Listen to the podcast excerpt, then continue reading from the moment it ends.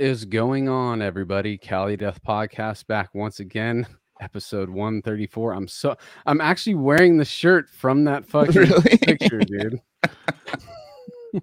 I must have worn that's a, that's a pretty new picture too, so I guess I need to fucking Isn't that funny? Like for the podcast and stuff, you kind of like because we do so many episodes. You're like, well, I got to mix it up a bunch. I don't want to like wear the same one. And this one I've worn a couple times, like this funny necrophagus one.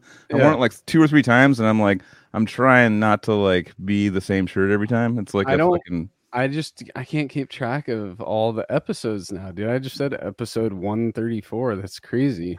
And yeah. and yeah, I I'm, I guess I'm wearing a shirt that I just wore recently because I think that that joke's pretty fucking new. So probably about a month ago. I think it was a month ago. all right, so maybe I need to put this one away for a little bit. The You're allowed to do your laundry and fucking wearing a, a shirt within a month. So that's all good. yeah, I guess so. But I mean, for the it doesn't matter. Whatever. I'm Anthony. What's going on, guys? Anthony Trapani, your host as always, and I am joined by a couple of resident homies. I got Casey Howard and Joel Horner with me tonight. What up? Yo, And uh, the professor we're missing because he's out on tour. We're gonna plug his where he's gonna be uh, soon. I don't. Is that a full scale that they're doing, or is it two it weeks? seemed like it What was like it seemed like yeah, maybe two weeks, like ten dates. I think it didn't look like a full like the flyer didn't look full. You know what I mean? So we might have the professor back next episode. I don't know, but we'll see. Um, Let's start off with our regular plugs, as always, on the top battleforgecoffee.com. Oh, tonight, I usually say we're uh, joined by somebody, and it's a homie. So I'm like, oh, dude, I'm just leaving him in the background. Sorry, dude. Um, I'm really happy tonight. This was a guy that was on my list for a while, and um, it just so happens I we hadn't talked in a while. I saw him uh, comment on some shit on social media, and I was like, "Oh, dude, Zach, dude, of course, dude, he needs to be on." So I hit him up, and Zach Gibson, thank you so much for being with us tonight, dude. Thank you for having me. Hell yeah, dude! Yeah. I was just saying pre-pod that you're you're in the the upper tier of drummers for me for shit almost 20 years, dude. I mean that Gutrot split was 2004, right? Uh yeah, yep.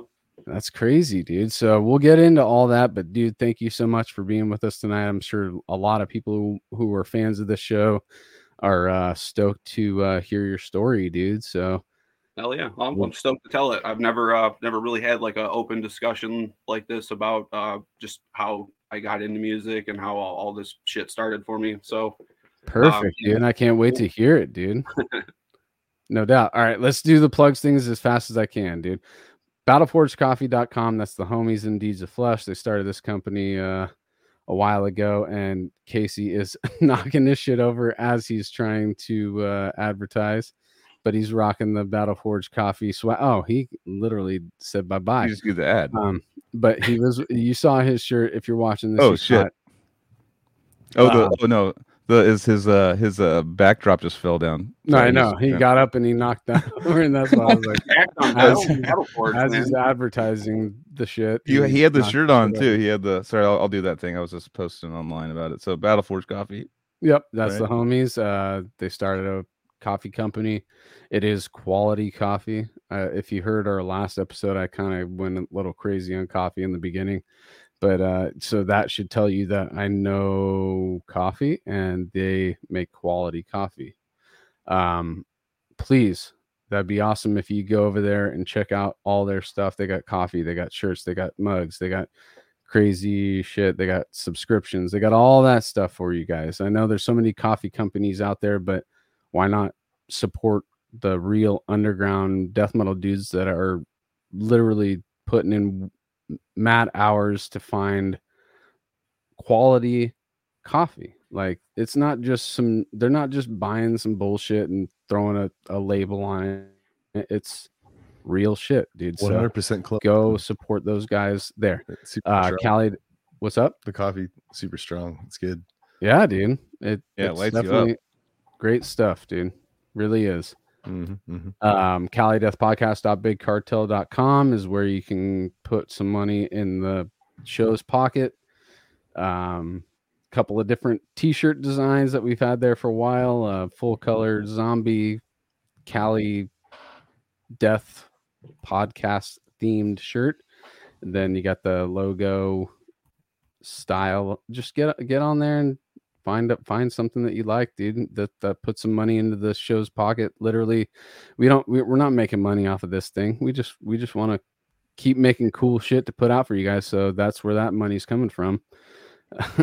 I, I I literally have to just zone out and maybe stare at the corner of the screen while these things happen because you guys throw We're on like episode me the whole one thirty four, and we're like in the ads again. We're like, fuck, we got we got this click shit or something. Like we're all, we're all ADD. It was like, I fucking, know it's gotten longer and longer, and then we're talking even today more about m- more possible future ads now too. So I got to figure out.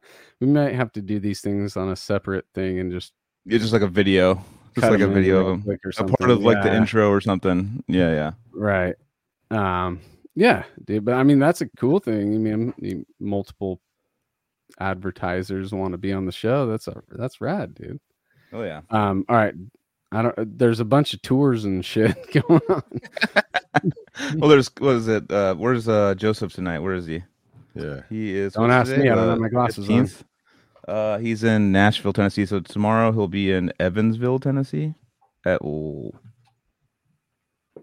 Lambs Lambs Lambs Head Squinting. Land's End Lambs End. Yeah, we probably should got a higher quality flyer. it's all good. It's a, it's a really cool choice on that flyer you can do.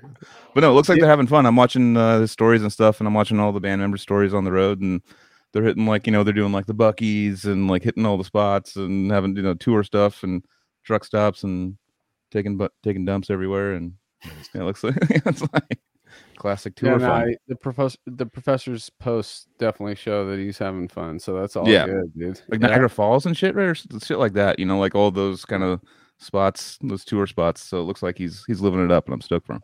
scootering around DC. I, I think he went by the White House and all that shit. So yeah, he's definitely doing the That's tourist right. shit. But that's what you got to do, dude. I mean, especially with the uh, little tiny windows that we've all had in places that we've toured. You know, you you you have these fantasies about what you want to do in all of these places that we have set up on these tours you know it's like i want to check out this this this and that and you really only get like 10 20% of your list Yep. If, you're off lucky, you know if you're lucky, you're lucky. I know, right? right I there's there's a lot of I, I I regret not seeing a lot of shit when I was out. Um, just you know, just fucked off or what you know. right Yeah, just like the tour lifestyle. Sometimes you're you're you know you go into a random town or a town that you know a bunch of people and you're play the show and then ends you end up staying up till 2 a.m. Which actually this kind of leads me into Casey talking about his his night last night. But uh, you know you end up staying up way later and you end up like you just all like oh, I just want to like fucking get ready to play the next day and you kind of just kind of get stuck in a cycle sometimes and you don't end up like I've never done a tour like healthy. Like I've never from like no drinking. I'm gonna fucking eat right, and I'm gonna like see all the things. I want to sleep right. Like it's always just fucking chaos when I go. So that's Yeah. something I regret about touring.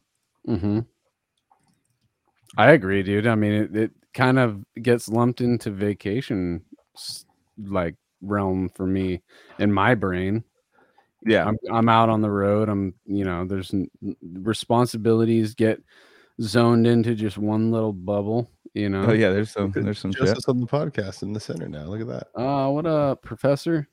Dude, Um, it- they go to uh, like Canada. Looks kind of where like that- Canadian. Yeah. Looks a little Canadian, like Toronto or something. just a couple of buildings is blind. Just- like Uh, looks Canadian and uh, Actually, Yeah. I just looked at the fucking flyer. He didn't go to Canada, anyways. not even. All right. but Zach, uh, Zach, do you have anything to plug or any like uh, Yeah, merch dude. to Uh, I mean, I I'm not really. I only have. Uh, I'm only doing shock narcotic right now. So Mhm. there's like, um, you know, the big cartel, shock narcotic, bigcartel.com, whatever the hell it is, and then uh, if people you know feel inclined, there's uh, the Shit Life Bandcamp that's up. That's got you know all the stuff that we've. Well, not everything that we have recorded, but all of our most recent. Uh, it's um, shitxlife.bandcamp.com. Okay. I uh those both those projects, Shock Narcotic and Shit Life, were new to me because uh, I mean we've been friends for a long time, but we haven't really been in touch for quite some years, and you know life Mhm. happens, so Yeah. you you kind of stuff gets swept under the rug naturally, and you know once we got this thing going and we were gonna have you on, I started digging into you again in this Shock Narcotic and Shit Life bands both i i mean i'm gr- i've been grind for so long dude like i really truly am grindcore just as much as i am death metal you know and Oh, yeah. and both those projects really hit me in in those feels you know Oh, thanks, man. and I Appreciate both of them. I mean, I mean, there's other aspects to it besides grind with shock narcotic, and but you know that that vibe that was being hit with both of those projects, I I I really was surprised, happy, and super stoked to talk about it on the show once I, you know, it came to my attention. Sick. So- Hell yeah. Yeah, dude. And of course, dude, of course you're a fucking grind drummer, dude. I mean, from the beginning, dude. Like, you, I, I don't know if a- anybody who doesn't know who this guy is, and and you're being introduced for the first time. My my first introduction was 2004 with his band Gut Rot. You did a split with I can't even remember the other band because I was just so fixated on Gutrot. What was this? What was the other band? Uh, Dysentery out of Boston. Dysentery, which also very good band too. But Yeah. um, the um, your performance on that split, it it solidified you as as somebody that I just wanted to pay attention to from the beginning, dude. And um, you know, when it comes to gravity blasting nowadays, I mean, everybody fucking does it, you know Yeah. but and it's m- most of the time when you're hearing it that shit is uh you know spiffed up a bit in the studio but when Sure. you listen to um the song name incestual rim job yep. that song at the end of that song i think it's like a 25 second 28 second gravity blast that no editing no no nothing it's all oh no, yeah, you you can you can hear you can hear where it starts to like where you know it's it's you can hear the inconsistencies here and there. You know? totally but that Yeah. that that humanity aspect of it and plus the fact that you never break you broke you never broke away from the snare in this one little part what at the time in 2004 for me is like um that was just a very impact it made a big impact on me for you as a player uh, hearing that at such a young age getting into this extreme music. And and i was like this guy can fucking gravity blast like forever. That's how it felt like when you're listening to that. Go anybody who's listening to this go to that song Gutrot uh, and dysentery split ancestral rim job at the very end of that song for like 25 30 seconds. This guy's just gravity blasting the whole fucking time dude. And it just blew my mind. And other th- that's not obviously the only trick you got in the bag because you go down your fucking list of your resume you just can see that zach's a real real player dude and that's why you're at the top of the list for me dude oh shit, man, I really appreciate that. There's no doubt dude I mean, there's so many dudes out right now that are just just killing it, you know what I mean? And uh I've never really considered myself that great. I, I don't think any of us do really, but uh Mhm. you know, when other people like tell you shit like that, it's it's it's cool. Cause I, I don't know, for me at least, I don't really uh I don't really view myself as like up there with everybody else. You know, I'm still trying, you know what I mean? I don't think any of us do, dude, but it does feel good when you hear somebody have a different perspective on your playing and and realize that you may have an impact even if you have an impact on one other human. Just Absolutely. one other human that's like, I get it, dude. I get what you're doing. I understand it. I respect it and and it made I made a connection with it. It doesn't it, it doesn't really matter after that, dude, because you're you're that's the whole point of like doing these things is is it gonna it, it, am I going to make something that will resonate with somebody at least close to as much as it did with me, you know? Right. And and so when somebody gives you your your your flowers about you know something that made an impact on them then yeah dude if that that I've said it so many fucking times on the show, dude, but it, it literally is like we're never ever gonna the guys who look at themselves as like the shit, we kind of like we we get like standoffish with those types of people. And I think the real and I'm not calling myself a real artist. I'm just saying somebody who's been dabbling art my whole life. Um I'm never gonna fully connect with my I'm not I'm not gonna look at my stuff the way that other people do, you know. So I might look at a severed record, like I've said it on the show before. I, you know, Servile Insurrection is something that I only recently I was able to see it in a positive way uh, on my performance, and so we're always going to have that, dude. And I think that that's set in place for people like us that are to continue making. You're going to stop making once you hit this like imaginary bullseye that we're trying to hit at the end of the thing. I do notice, yeah, a lot of like metalheads. I mean, in the scene in general, and myself included. I just, you know, it's one of those. Whenever you get someone saying something really positive about you and stuff to your face, it's kind of like you kind of freeze. You're like, we've "Oh, done it on the show. Yeah. Yeah, I People mean- have given us comments and we don't know how to respond. It's weird. The weirdest thing is like getting comments about the podcast because I'm like, dude, I'm just getting drunk and talking to friends. like, I don't, I don't really know. And I'll be like, oh, it's fucking, I love it. It's so fun. Like, you you say funny stuff sometimes. I'm like, well, I don't even. Sometimes I just think of these things that we just do it live and it's done. But it's like Yeah. on a server forever, and people are listening to it after. After I'm like, whoa, I don't even right? remember that. That was. I mean, I remember most of it, but I'm like, like Jesus, I don't remember even saying that. Well, thanks, man. Keep watching. I don't know. I don't really know. You know, it's, Yeah, it's that's really all we can do, dude. and there's a lot of people i mean i noticed most people in metal are like thank you uh, thank you i appreciate it thank you it's like because Yeah. it's hard to like compliments are weird. They're a weird thing you know? It's like having to like accept a compliment you're like because you're not really prepared for it. You're just kind of like uh, and we're also we have a different opinion about ourselves like i was just getting so we we don't really agree with what they're saying Uh-huh. but at this it's a it what makes it complicated confusing and a little awkward is that we have a response to it but we don't want to shit on ourselves in the conversation because you got somebody who's coming up and being like oh dude blah blah blah blah blah and you want to say i don't agree with that you know but you don't want to disagree with someone giving you a compliment like i just Yeah, i'm like- uh, heavily disagreeing with you as a human right now and you're just like, I fucking think I sound like shit. Blah blah blah. blah, blah. I remember I've, this def- fucking. I've definitely done that before. yeah yeah no Like, i mean that's shitty- probably like played a Yeah. shitty set and someone's like, dude, that was awesome. I'm like, no, it really wasn't.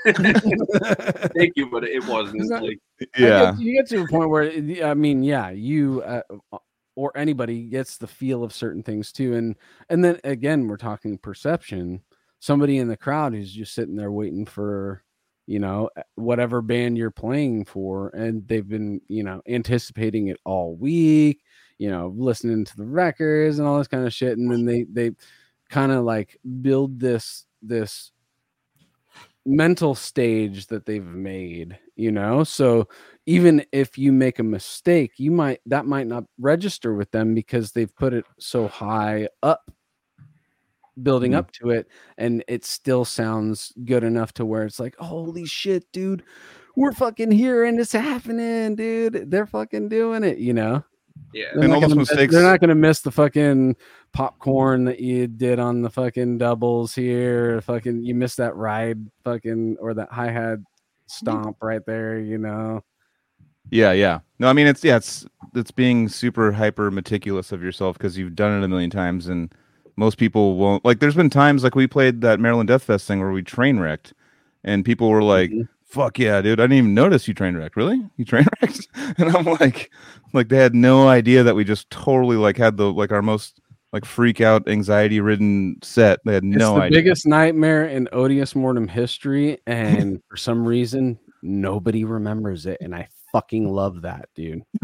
We're the only people that remember it, and we keep spreading it into the zeitgeist by mentioning it on this show, but nobody else remembers it. So maybe if we just stop talking about it by 2025, nobody will even know, dude. You know, someone's probably got it on tape somewhere. They're gonna be like, "Oh, they did. Let me look it up. Let me post it."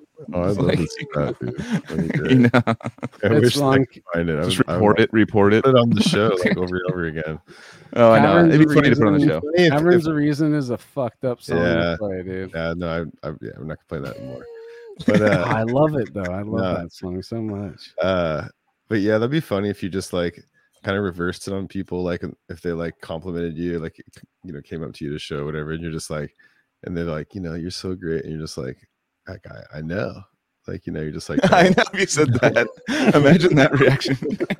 you're like thanks yeah i'm totally aware there's something stupid like Oh, I know. Yeah, that's that's you're stuck in that kind of mid middle ground of like, kidding and stuff. if if you had a really good set, just like, I fucking, I know, I crushed it, right? People will be like, sick, dude. Well, uh, I'm gonna go talk to the other guys.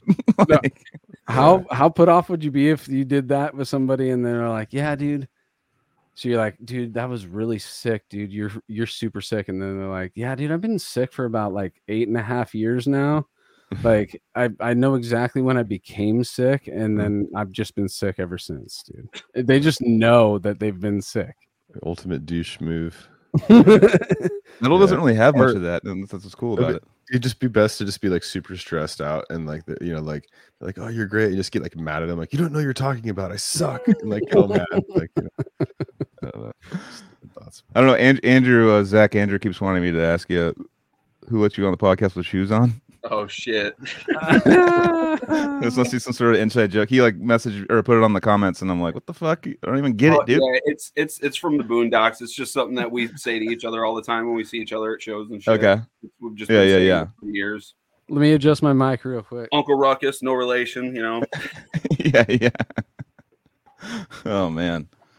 Well, fuck yeah, dude. Um, one of the, oh, Casey. So Casey, you went to see Cynic yesterday, right? Uh, Cynic and Atheist with uh David, our uh, guitar player from Odious and stuff, was doing his little his little Jesus, it's fucking. That's such balls to just like do a different style of music in front of a bunch of metalheads and stuff. that I remember he was kind metal. of yeah. he was calling me, going like, I don't know, I'm, I'm freaking out, but Paul really is like wanting me to do it, and so Casey kind of gave us the play by play a little bit on on the group check text. But how was it actually? I haven't talked to you since then. yeah man it was super fun yeah we got there Mm. pretty early in uh, the san diego show yeah and we were like eh, like met everybody and like like like the new people and atheists and all the like musicians everyone it was rad watched him sound check and then david uh, i helped him set up and do all that but yeah basically they wanted an opener for the show he was the only opener and paul wanted something totally different outside the box it wasn't just like a local band he was like kind of just wanting something you know unique Like not met like straight metal. yeah and Yeah, uh so he like her you know I, I guess they were hanging out one night and david was like showing him all this crazy like drum and bass sound stuff that he does and like sound effects and it's like all super weird and dark and stuff and paul was really into it. So yeah he asked him to come on and do that like as the opening act for this metal show is pretty cool. And so it was like unclear like how the how the reaction was going to be you know? Uh david was super nervous about that part of it just kind of like i don't know if people are going to like be super not down or whatever um, but he put together a set that was really cool. It was like super, just like intense and heavy and dark and like super fast drumming. And I, I put a, like a video up on my YouTube channel that's like the main, or it's all all all the footage really that I kind of Sick. spliced together into like a thing. But Yeah, I only saw the clip, Yeah, the clip that you showed, and yeah, yeah, I mean, David introduced me to technical electronic music. You know, Yeah, I didn't know that was a thing until David. Yeah. and and he showed me some really really shit that's no different than listening to the the most technical crazy death metal drummers out there you know there's there's even a mix that th- by sound murderer that he showed me that literally there's double bass and fucking blast beats and shit in there yeah. but That it's it's from over, Detroit, isn't he? what's that That dude's from Detroit, isn't he? Sound murderer. uh he oh, no, might uh, be A Warbreaker. No, What are you I know, about? but I'm talking about he's he's asking Oh, about okay, the okay. mix that I just Gotcha. brought up. Yeah. So sorry. Warbreaker's the homie David Siskin, who used to be in Odious. He was Okay. uh founding original guitar player with uh Casey and Dan. Dan. And uh after or even during Odious, he's always been spinning drum and bass and jungle jungle and weird shit. And uh Nice. after he left Odious, he you know, do, he kept going with it and was Warbreaker very early. I mean, Warbreaker has been his moniker for a very, very long time. I'm gonna have And uh, I out. always thought it was so Yeah, sick. man. That, that, I love that name, Warbreaker, He has like Yeah. a radio show. because he's all about break He beats. has a and- radio, radio show. What's the radio? How do you? Oh, what's- it's not hard then. I'm I'm like super down with shit like that. Cool. Hell yeah. Oh yeah. Love Yeah, all and- breakcore, dude. That's like that's Yeah. my shit. Hell yeah. No, he's been Oh, doing it yeah. for like Awesome. a lot, like years. Like he used to put on a lot of shows at this place, a couple, of multiple places, but it's SF Underground. yeah, Underground SF, Underground SF, yeah. Underground SF or whatever. Underground SF. yeah, I used to watch him. And, uh, used to and go watch 8th him in Street. basements and Yeah. fucking him. Yeah, he's So, always been sick, dude. He used So, It like, was- on shows yeah. and fly guys out from London and stuff. All these like you know, yeah, you know, Remarc is shit. one of the dudes that he turned me on to as well. But yeah, David is is fucking super quality. Very Yeah. very And- uh respect. I respect him. I respect everything that he does. He's a very smart, very uh calculated uh musician. Always got my totally. props. Yeah, and and just the last thing I'd say is it was really cool seeing Uncle the Murray. reaction. What uh, yeah, yeah, sorry. yeah. Of course I do. yeah, yeah. How do you Yeah. forget Murray? Uncle yeah. Murray, man. That's Yeah, Uncle Murray, yeah, Uncle yeah. Murray, yep. I actually I like Uncle Murray. It's like we have our dad. It's it's uh Mike Hamilton. Is our is our death metal dad. Then we have Uncle Murray. Totally see that. Yeah. yeah, good. it's like we we should like assign family members to like all of our like old the like people that were before us that kind of like took us under their wing. You yeah, know, like, yeah, yeah, yeah. yeah. like cousin fucking Mike Gilbert. and Fucking, like, So uh, Uncle Murray um, took me to my first strip club and bought me my first lap dance when we uh, when we were in, in Montreal. Sounds yeah, about sounds right right. up his alley. Yeah, right up his alley. Yeah, that was awesome. That's awesome. Hell man. He's all yep. yeah. Montreal. Oh, so what's man. what's a, a a Montreal strip club? So is there any difference internationally? Is it change when you go elsewhere? Or is it always just titties and ass, dude? Uh, I I can't remember if it was full nudity or not, but like um, I know when when you got your lap dances, like they would they would they didn't care like if you touched them. Oh, Oh yeah, that's the thing in America, right? It's like you there's like keep your hands like to- space yeah. rules or something. Yeah, yeah. Right. Yeah, that's Actually- crazy, dude. Sick Yeah. drummer has a question. Have they? Have you ever been on Sick drummer? Have they ever featured you? That's what uh, Oh, Ian's yeah. asking. yeah, here. guaranteed he not. has. They have? Nope. Well, What? there you go, Ian. What the fuck are you doing, dude? Like, Boom. like, like I was saying earlier, there's like so many other better drummers than me. So No, oh dude, I no! Don't go down that road. I You're mean, like, oh, literally. "Oh, I'm, I'm not good enough. Oh, well, it's all good. No, no, Oh, you're fucking sick, man. if I mean, I, at some point, yeah, sure, but you know, there's way better than me. Yeah, he's like, get the fuck out. You're gonna tell me that that shock I'll fix that. narcotic is the only thing you're repping right now. You're like, but I'm not that relevant, dude. I was, I literally was blown away by the aggression and like the the pummeling aspects of that band. I love to take a beating in my ears. I love to take a beating in my brain when I'm going in like grind style and I it's just like caveman fucking that's how I get it. I get I get like caveman when I listen to grind, you know? oh yeah, And um it's just sh- the the mix, the the aggression, all that stuff it, it it's hitting me in like the physical like underbelly of like you know i'm just like getting hit on on the base levels when i'm listening to that. So please again once we move forward you you're on the top dude. This is you're in you're in the cali death realm right now so let's not let's not do the i'm not good enough thing because you are dude not only are you but me and dan even talked about Look you at for, him. like last two days dude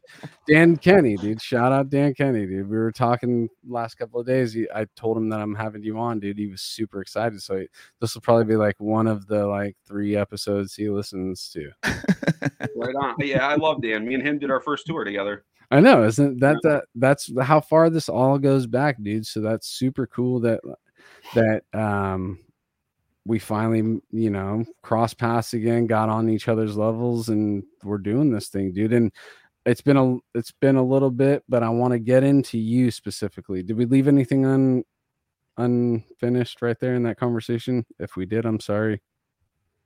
I think yeah, I think We're good. All right. So Zach, I want to get into you, bro. I want to get into uh childhood. Um, where were you where did you where were you born? Where'd you grow up? And um what type of uh art or music were you being introduced to early on? Like earliest memory you could think of that kind of stuff. Uh, well, I was born where I live right now in Woodhaven, Michigan.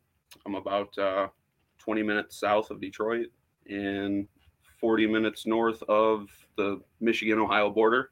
Mm-hmm. Um, I What's, lived real here. quick before what's it like uh staying in your hometown up until this point? Like Uh, it's it's. I don't know. I mean, it's basically I'm I'm feeling the same way. I'm about to finally like I I've been saying it on the show for a long time. I'm moving, but I'm still in this like limbo area where I'm still staying in my hometown, but I'm technically moving out of it. So I'm like I'm I'm feeling like the vibes of ah shit, man, I'm leaving my place, you know, that I've been my whole life. So have you ever felt like you were going to be leaving out of that place and those same kind of feelings were happening? No, not really. Uh, like I, I, I lived here for like five, the first five years of my life, and then we moved to like a, a couple cities over, and I that's where I lived for the next like, I think it was like eleven years. Uh, when I was Okay. like sixteen, my parents split up, and then we moved back down here, me and my mom. Mm-hmm. So, So, up yeah. until up until high school, what was like the music situation um, or art situation? well, the early years, um, like my my family, pretty much like rock and roll uh, and Motown.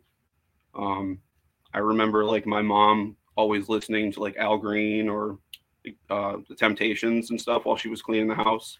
Yeah. Um, she's also a, a huge Aerosmith fan. Uh, My Okay. uncle Mickey, who just passed away last month, he's a huge Kiss fan. So the you know the rock and roll has always very much like been there. That's your that's your mom's brother. Yeah, Right on. yeah. I had so far you're hitting two marks with me with Motown and having an uh your mom's brother be somebody who's feeding you rock and roll. That's the two main things that I would say in this interview if somebody was asked me that question. So that's crazy. but Yeah. all right, so n- the uncle uh with the rock and roll, how old were you when he was uh you know, you were getting influence from him? I'm, the earliest that I can remember is probably like three or four. Oh, okay. And Um, and the Motown was just as heavy. yeah, that's that's like that's usually always what my mom was jamming when she would clean the house and stuff. Hell So yeah. I just I just distinctly like remember that, you know, hmm it was just loud. I didn't really appreciate it so much back then, but you know, as I got older, Right, It, uh, right. Me too, it's dude. I I, cool, I you know, definitely yeah. feel that. Like we're they're playing it too much, but at the same time, I I didn't realize like once I get older, I'd really want to actually listen to it on my own constantly. Like I love listening to 50s music, dude. right? Do you yeah. listen to those those like Motown songs? Do, do songs come on and stuff? And because I know my mom was listening to like the Tears for Fears and kind of like that kind of style, like Sade or Sade, and like Yeah. things like that. And, I- and sometimes those songs come on again, and I feel like I'm in the living room and I'm five years old again. Like Yeah. I get like shot back to the living room. I'm like, what the fuck? And it like that's the nostalgia that like uh, those songs bring. And I actually I don't. It's you know it's not something I search for on you know to go listen to, but when it comes on, it kind of just shoots me back like Mhm. that tunnel back to childhood. You know. for Yeah, sure, definitely. dude. When I hear uh Peter Cetera, the album that he had when he had the Karate Kid song, my mom would fucking listen to that shit all the fucking time in her T-Bird, dude. So anytime I listen to that album, I'm I'm transported back to the back seat of that T-Bird, like driving to school or some shit, and we're listening to the power of love, dude. You know, Yeah. but I love it, Power of dude. Love. That's right. That's right. Yeah. I, thought, I always thought that was uh Huey Lewis. Well, no, but that's, that's it's two. of It, there's Huey two. Lewis. S- two hits Okay. that are called the same thing. Oh, Um, okay. Glory of Love. I read. Glory of Love, excuse me. Sorry. Of course I get something wrong. But yeah. Or the Power of Love. I'd probably still be in that same car, same era. That's The Power of Glove, dude. That should have been. They should have for like the Nintendo Power Glove. They should have been like the Power of Glove. I'm like, fucking- Aw, dude, where were you back then when they were I know. I was like five. writing room? I was fucking around. I We were think my, my first favorite song as a little kid was Highway to the Danger Zone. I was like, Oh, dude, me too. that was Oh, mine. I have a I have a cool picture of song. me with a air with a guitar with a Top Gun hat on and like a Top uh, Gun shirt on, and it's like that was like Oh, as a kid, like Jets and shit. Like that vocal sickest thing. melody of that hook is highway to the danger zone. You're like, dude, you're fucking all over that as a kid. And even just the intro, the guitar intro, the have you ever watched that like video from the guy from the 80s that like does that song and he just starts Yeah. shredding in the middle of it? Like the actual you never hear that in the movie, but he just like starts yeah. Steve Vai shredding like in the middle of it. but like for the song you only hear the chorus, but like or for the movie you only hear the chorus, but in the middle of that song, it's like if you just type in Top Gun theme and just fucking Google it, it'll just come with this guy with like a huge, the huge hair, 80s hair, and just like fucking shredding with like a piano behind him, and he just fucking Great America so when it was when it was top. Uh, what was it called? It was oh, the top. There's a Top Gun ride there. yeah, but it wasn't called. It wasn't called flight. It's called Flight Deck now, but it used to be called something else. But yeah, that's the uh, that's the song that you would hear in line the Oh, whole dude, time. Dude. And you're just like, fuck yeah, dude! I'm getting on a Top Gun roller coaster right now, dude. my my feet are gonna be hanging, dude.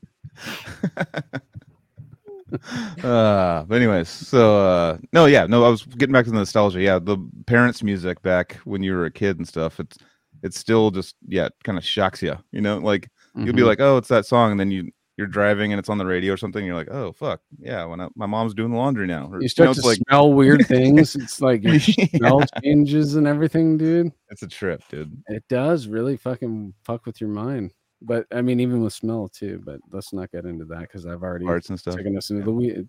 Yeah, farts will definitely take me back to what I ate previously. Butt burps. yeah burps and farts are kind of like a There's more free, more re- recent meals and uh, farts, recent nostalgia. Oh man uh, all right, so now you said four was a you know the uncle influence, mom influence, and all that stuff, but talk about um, a song or a group that you literally can pinpoint a moment where something clicked with you while you're listening to them like Um, you know what i'm saying Yeah, yeah. I mean that's that's a tough one. yeah yeah yeah It is, man. Uh, cause uh, like back, like I, I, I really only remember like, like famous stuff kind of from back then. that's all good No, like uh, just uh, from when I was like younger. You know what I mean? Like uh, there wasn't necessarily like I, I wasn't like checking out albums yet. You know what I mean? mm-hmm maybe like I don't know, um like seeing uh like one Metallica one, like Yeah. seeing that on, on like MTV. Like Yep. uh, maybe like maybe that I I think. was your uncle into stuff that heavy too Uh I do believe my uncle Mickey did like Metallica. I'm I'm not sure if he was into the like the older stuff. I know for sure like he had the black album. uh-huh 'cause He, he like dubbed that tape for me uh like, nice later on down the road. Yeah. Yeah, I had the I had the black album cassette tape my brother got me with like suffocation on the other side. Cause he's all he's all into death metal. He's all stall. Here you go, bro. Here's Enter Sandman, you little softy. Like you're listening to fucking Bush and Smashing Pumpkins right now. Here's uh here's Metallica, and then when you're ready to flip it over, flip it over. And then I remember fucking it just got like I was just getting into the the death metal side of it, and then fucking tape player ate it. You know, like getting Ah, tapes eaten back in the day. that was like, the universe saying you're not ready dude just because you Yeah, I listen know, I wasn't. Metallica doesn't mean your brain's ready for stuff though. yeah. It was kind of like show off stuff to me. It wasn't like because it was so over the top that I was like showing friends. It was like junior high school where I'm like sh- I'm like listening to fucking you know, I have like a No Doubt CD, a Smash Mouth CD, or not Smash Mouth, the fucking Bush CD. Like, you know, I had like some old classic rock stuff. That's what because my dad listened to that constantly. So, and then I had a suffocation like thing Yeah. that would be like, check this out, dude. and they'd be like, what the fuck are you even playing? Like, because we're used to like our brains are programmed for like the pop kind of thing, you know, like the Mhm. chord progressions and the pop stuff. But, I'll like, still back Tragic Kingdom though. That album's dope. I mean, yeah, same thing. Nostalgia. I know I'm thinking of a room in a living room right now where I listen to that. You know, it's like Mhm. just brings me right back to junior high over in a certain house in Aptos. Like, Right. it's crazy. All right. So Zach, when did you get to an age where um whatever came first, you wanted to start playing music or you met other like-minded people in school that might be musicians or anything like that? Like when did you decide you wanted to play?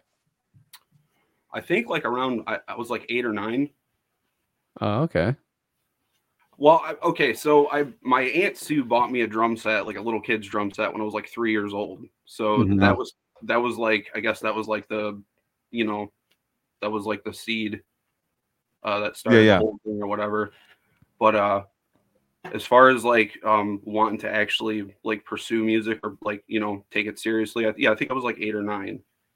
That's when I was like really, just, just wanted to immerse myself in playing drums and just listening to music and just being around it all the time, you know.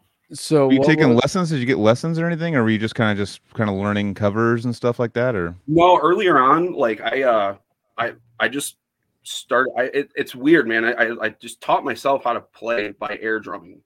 I did try to take lessons like later on when I was 13. Uh this Uh-huh. this kid that I was jamming with, his uncle was giving drum lessons at the the music store in the mall.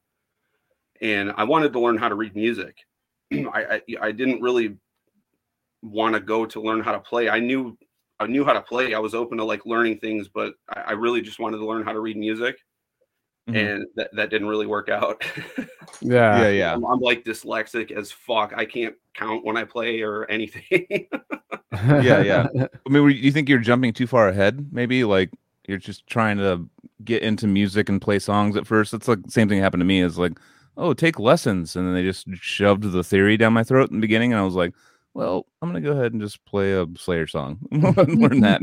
You know, I'm like, you know, just like I want, I want like instant gratification, and then you kind of want that. Were they trying to? Was they trying to give you like unfun things to learn in the beginning, or what was going on? oh no, not at all. Uh, he was Mhm. he was actually he taught me a lot of really cool stuff. Um, the, the the stuff that he was trying to get me to learn though, um, you know, obviously like rudiments were one of the things, and I at that time I was definitely like fuck this, you know what I mean? I, I want to play. Yeah, yeah. but um um as far as like songs to learn and stuff like he gave me some good ones like um tom sawyer by rush Oh, damn. but he was he was like a huge rush fan too Mhm. and it, it wasn't necessarily like you know you need to learn this like note for note or anything like that he was just like you know check this out and it was more to try and like learn how to read the uh the tab because he gave me Uh-huh. a drum tab with it So you said you were you're kind of dyslexic. So reading, did that ever get pushed along in something that you were like using in the in the future, or is that kind of just been kind of No, never. No, I like once once I had tried it earlier Mhm. on, it just it wasn't sticking at all, you know. So I just was like, whatever. So you've kind of used, so you've never like fucked around with um like click tracks or any of that stuff because that would probably, I mean, or click tracks are aud- audio though. You're talking about like visual, so maybe click tracks would probably be different for you. oh yeah, I, I played a click. I've played the click before. Yeah, yeah, yeah, Not the biggest fan of it, but you know, yeah, yeah. uh, that's because uh, that was just introduced way way later on. I was already like in my own track. You know what I mean? Yep, yep, definitely, definitely. So you took those lessons. Yeah, go ahead. Uh, and and uh, I, the first time I ever had to play to it was while I was recording Miasma. Oh, okay. Yeah, Yeah, yeah. so like the, like that was literally the first time I ever had to play to it. So what? It, so before, like pre that, so was gut gut was like 2003, 2004. What was that? we that time? started, yeah, we started in 2003. Okay, okay. So how did that whole? So you went from the drum lessons. You probably messed around, jam with other people and stuff. And how did you end up Yeah, let's Like, talk about before- bands before Gutrot, if there were any, Yeah. and how that Yeah, stuff. yeah, I, I had a Yeah. few. Um, the the like I said, the dude that I was taking drum lessons from, um, his nephew was the the first kid that I was like ever in a band with, and uh, Nice. with that stuff, we never. I think we tried to write one song, but that kid mostly just wanted to do covers of, like Mhm. Korn and uh, Slipknot and just like nu metal shit. That's What like, year is this? Uh, 90, 97, Okay, 98. Yeah. Okay. gotcha. So you're just doing covers and stuff like that, and getting kind of getting the rhythm down with the other humans and stuff, and Yeah. before you move on to writing your own songs. Yeah. So when did you start? Um, when was the first time you started? You guys as a band collectively started writing your own music. Uh, well, with with that, we never really reached that point. The the Uh-huh. song, the song. I mean, I guess the the song that we did write, it was pretty much it. it ended up being "Freak on a Leash," inadvertently, though. You know what I mean? Because like Yeah, yeah. that's all that kid listened to, and that's that's like that's just what he wanted to do. You know. right. Yeah. which, which was cool because that's what I was into back then. But I didn't, I didn't necessarily like want to just be that. I, you know. Yeah. Yeah, branch yeah. Out, do other shit. I didn't want to sound exactly like another band. So if you're saying you're into that at that, at that age, then I'm going to guess that you're probably 30, 38, 37, 36. Um, I'll be I'll be 38 this year. Yes, I'm okay, 37. because you're like right in the the we have a pocket of small like little window, dude. yeah, Yeah. To me, it's it's kind of a theory with me, but that's been proven wrong a bunch of With times. Like both the, of us, dude. I think we're Yeah, almost window between- it. it's like 36 between and 39 right now. Like that you were kind of then you had to go through If the you're 40 right now, you it's you missed yeah casey missed it but casey did it with punk. That was like kind of where his his like connection was starting off. And we did it grunge, with yeah. and grunge. And uh, i did grunge too but um the nu metal thing was like so appealing at fucking 14 15 years old like because Right. you know it's kind of i was kind of like a i was a little loner back in the day so it was kind of just perfect music for being a loner you know? It was like perfect for just being like you know what? Fuck them. I don't know. You know like you know it's kind of one of those kind of were fuck just- everything We were destined to be things. friends, dude. And we were doing the same thing, dude. and i'm really sad actually now. I didn't do it but uh, i mean obviously i didn't do it. That's why i'm sad. But um the whole the sick new world thing in vegas like that whole with all those like old nu metal bands that i used to listen to when i was a kid on the school bus like they all just got together and played and i was like I was I looked at the price. I'm like three hundred and seventy five dollars. I'm not going to that. And I was like, then. I was like, then I was like, oh whatever. I'll get a used one for, or used one a resale for We got a five hundred fifty dollars. used one. used ticket. it's not used because they didn't go, but um, but uh, they win? uh, no, I literally was like, was saw all the videos from that, and I'm like, God, damn. I mean, the one thing that turned me off from it is that it was all in one day. It's like that huge flyer of a million bands was all one day. It wasn't like a three day fest. It was like four stages going at the same time, so you'd have to like really plan. And it was like, a, yeah, and I was, I was, you know, a big open outdoor fest in Vegas. I'm still a little worried about since you know Vegas is, doesn't have the best uh, track record with outdoor Mhm. festivals and Mhm. violence. Um, so I was a little like, ah, I might, you know, I'll just go and wait. But then I saw it and was like, fuck, dude, it's like nostalgia just left and right, like constant nostalgia, like, and yeah, fucking, I wish If I would have gone. cool like that. comes up again for you and I in the nu metal realm, then we'll just say fuck it, let's go. Yeah, yeah. I mean, next year they'll probably do it because it's probably it sold out immediately. It was that 350 bucks a ticket sold out like in ah, like a week or two. So much money, and it was like day. 15,000 people, 20,000 people paying that much. And they were, and people were like, the funny part about it to me is seeing a lot of my friends' videos and stuff that they're posting on their stories or whatever is that people were dressing of the era just to show up. Yeah, I'm like I'm waiting for JNCOs and fucking Yeah, I was seeing people and I was like, I could tell they were like more metal now, but they were just like, fuck it, dude. It's like going to a country concert, which I, Yeah. I'm going to one in a two weeks with uh, my fiance. And I was like, I'm down just to go see music live. So, and it's beer, it's brews and boo, Yeah. boots and brews or something. I'm like, I get to just get drunk and Nope. watch Are you gonna fucking, buy? I'll watch any music. Boots? Uh, I don't know, dude. I, I think I'm, I think I walk a little bit like out. Toad? The fact that you might is I think boots would look funky. dude. No, I can't do that, dude. I, I want to be comfortable. I'm gonna be. It's a big festival. I'm like, I'm gonna wear fucking If like you wooden do, heels. still wear the shorts and the black socks up to your knees. I'm I'm halfway between doing like a country outfit and doing like an extreme like gross death metal outfit, and just watching people's faces. And it's then like you just realize you just did it like a David Vincent. I was just thinking the David Vincent. and uh, a reverse David Vincent. Hey Dave, we'd love to have you on the show, by the way. yeah, Um, that'd be awesome. all right, let's get back on to Zach.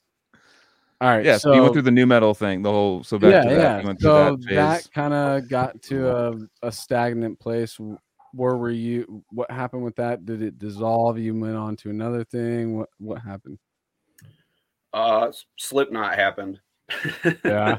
yeah, that was that was like uh, that was pretty much um the end. yeah, of, that like, was that was the yeah. end of nu metal, basically. Um, Right. that was that was the period of the exclamation point at the end of nu metal. They kind of definitely just like stopped it from. Yeah.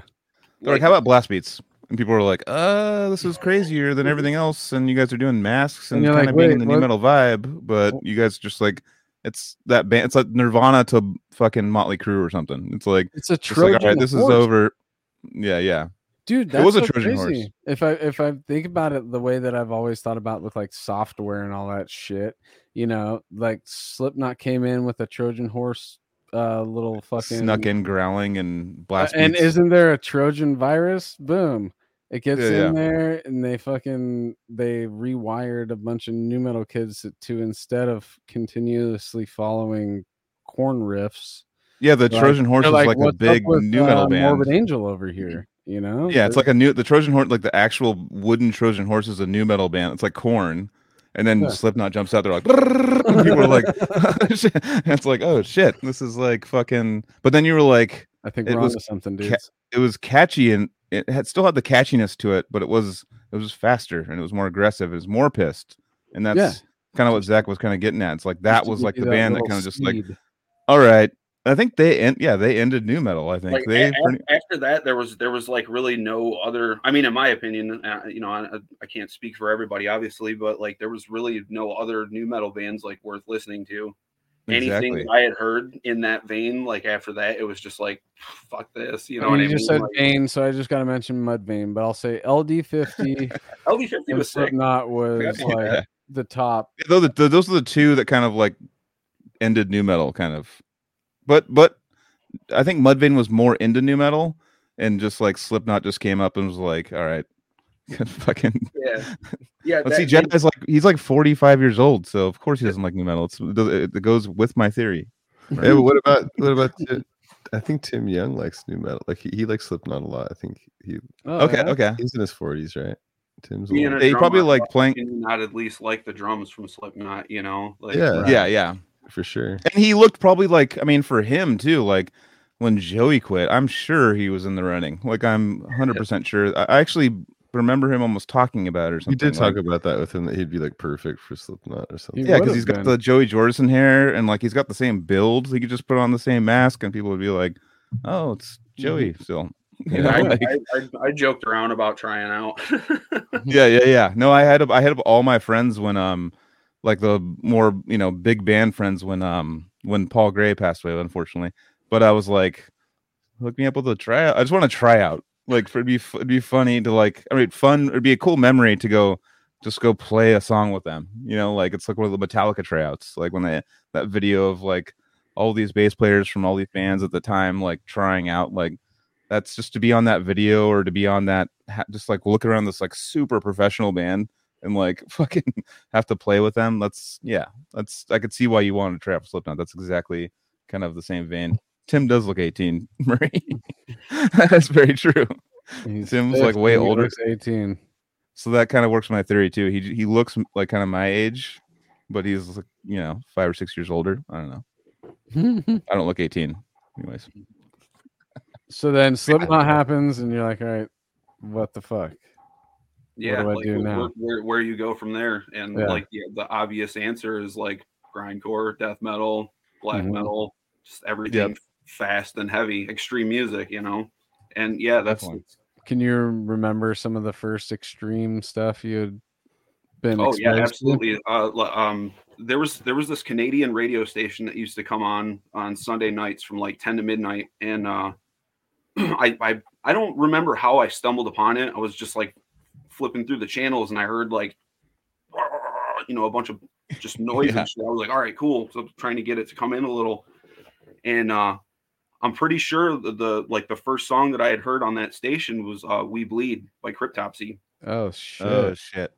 yeah so i was like all right cool and then um he played like uh fist fucking god's planet by marduk Okay. This- like this dude played all kinds of shit this is like this basically was this is how i got into like the death metal and like everything Yeah. extreme a guy who's already seasoned enough to give you a nice variety.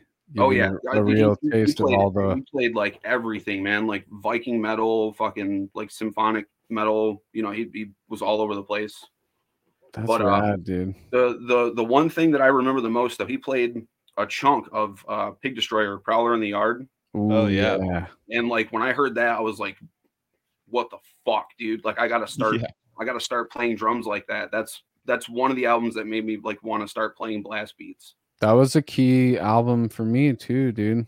Like the aggression and and technicality. If you really Yeah. think about it, when it comes to grindcore, not a lot of people are getting that tight and technical. And and I didn't even realize it at the time because that was my first ex uh being exposed to Pig Destroyer.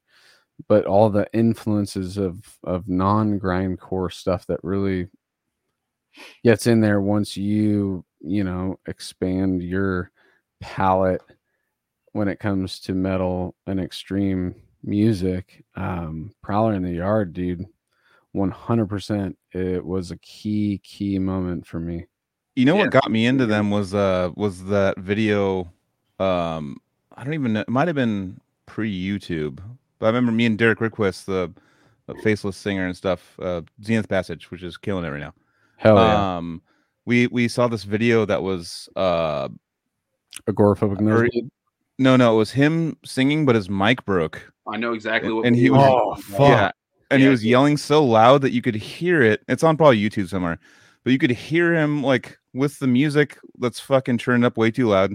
You can hear his voice was so powerful that it was it was coming through still. And I was like, Yeah. what the fuck? Like this guy. And that's Yeah. when I was like, I already had the CD because I was like I was buying CDs like J.R. crazy at that time. Shout out And I- J.R. Hayes, dude. Yeah, I was fucking just like that. That performance is actually to me one of the more legendary like grind performances I've ever seen, where he He's just literally screams. sacrificing himself in that moment. You could see that he's like putting so much energy into still like being heard after the mic is broken that he's like he's brought to his knees basically while he was doing it. It's very yeah, yeah. powerful. It, Yeah. it may not if you showed it to the person, you know, a person that's not part of this realm, it wouldn't really mean much other than seeing a guy scream at the ceiling. But when you're part of this thing and you you understand that like there are there's real and there's fake and J.R. Hayes is a real motherfucker, dude, because he's putting every single ounce of energy into be, still being heard during that song. And yeah, exactly. I mean, that's that to me. That's uh like it might be like a movie that you saw when you were a kid. I haven't seen it in so long, so it might be like a movie that you saw when you were a kid. You're like, that movie was so sick, and then you see it now. It's like, oh, I can't, I can't even hear him, dude. I can barely. like, I would back it. I'll back it if you watched it right now. I bet you, dude. Fuck the copyright shit. Let's pull it up real quick, dude. Oh, don't think there is any Uh, We don't have a. Jamie. So All right, maybe we'll have it. Talk for a second. We'll have it like read. I don't know. Yeah, yeah, I'll- I'll look it up. Get it ready, and we'll talk about it in a bit. Uh, what Yeah. up, dude? That was a new professor picture. All right. Yeah, sorry, sorry. Yeah, you don't know that, what I'm uh, talking about. Joseph just sent us this. It looks like he's hanging out with Naveen and Cheney. Oh, yeah. what up? Melvin Oh, yeah. Hell I yeah, pull-. Oh yeah. Oh, cha- fuck yeah, Love to have them That's back on the show, dude. It's Oh, been Yeah, yeah. some time. dude. I mean, I've been talking. I've been me and I've been talking to Cheney like when because what's uh fucking Drake like posted about her Yeah, that's and fucking Yeah. like we're just keeping that up. Yeah, it's uh, good. Drake All right. Drake posted about her, and I was like, and I just messaged her. I'm like, what the fuck is going on? And she's like, yeah, dude. He's like messaged me a bunch and was like, well, what do you say? And she told me, I'm like, is Naveen down with that?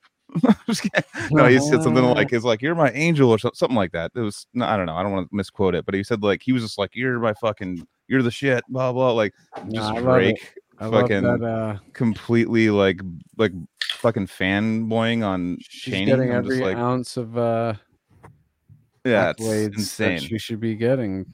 She's Yeah, and it, I I went and randomly like I looked after that happened. I went and looked at some of her like her uh, videos that she was posting. And I was like, who do I in common know that like is liking and watching her video? And like it was like all these fucking like blue check mark, fucking like Amigo the Devil, all these people I listened to like on the side, you know. And I was like, Mhm. Jesus, dude, like that's fucking Shani, you need to get you know if you don't like Zoom very much or this whole pl- like platform. She likes in person podcasts, you know, when they do the the copper crab thing. I was like, fucking send them our way, dude. like I don't know, you know, like get some of those like random fucking metalheads. But I have that video real quick if you just want to throw it on real quick. Let's uh, do it. Let's hear uh, it. Let's hear it. Just show everybody what we're talking about. Uh, tab audio. We'll be quiet so you can see because he's fucking. I'll mute my shit because he's loud as fuck, dude. No, I, I actually found the spot where the mic broke breaks. Nice. All right. So super new. Oh damn.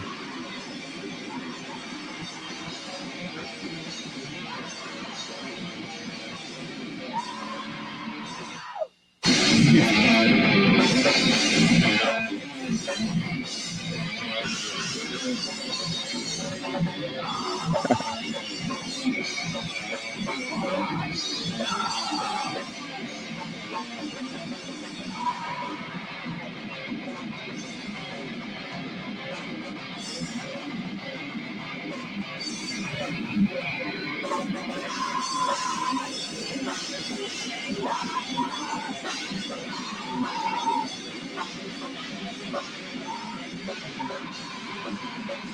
That looks like you, Joel, from the side.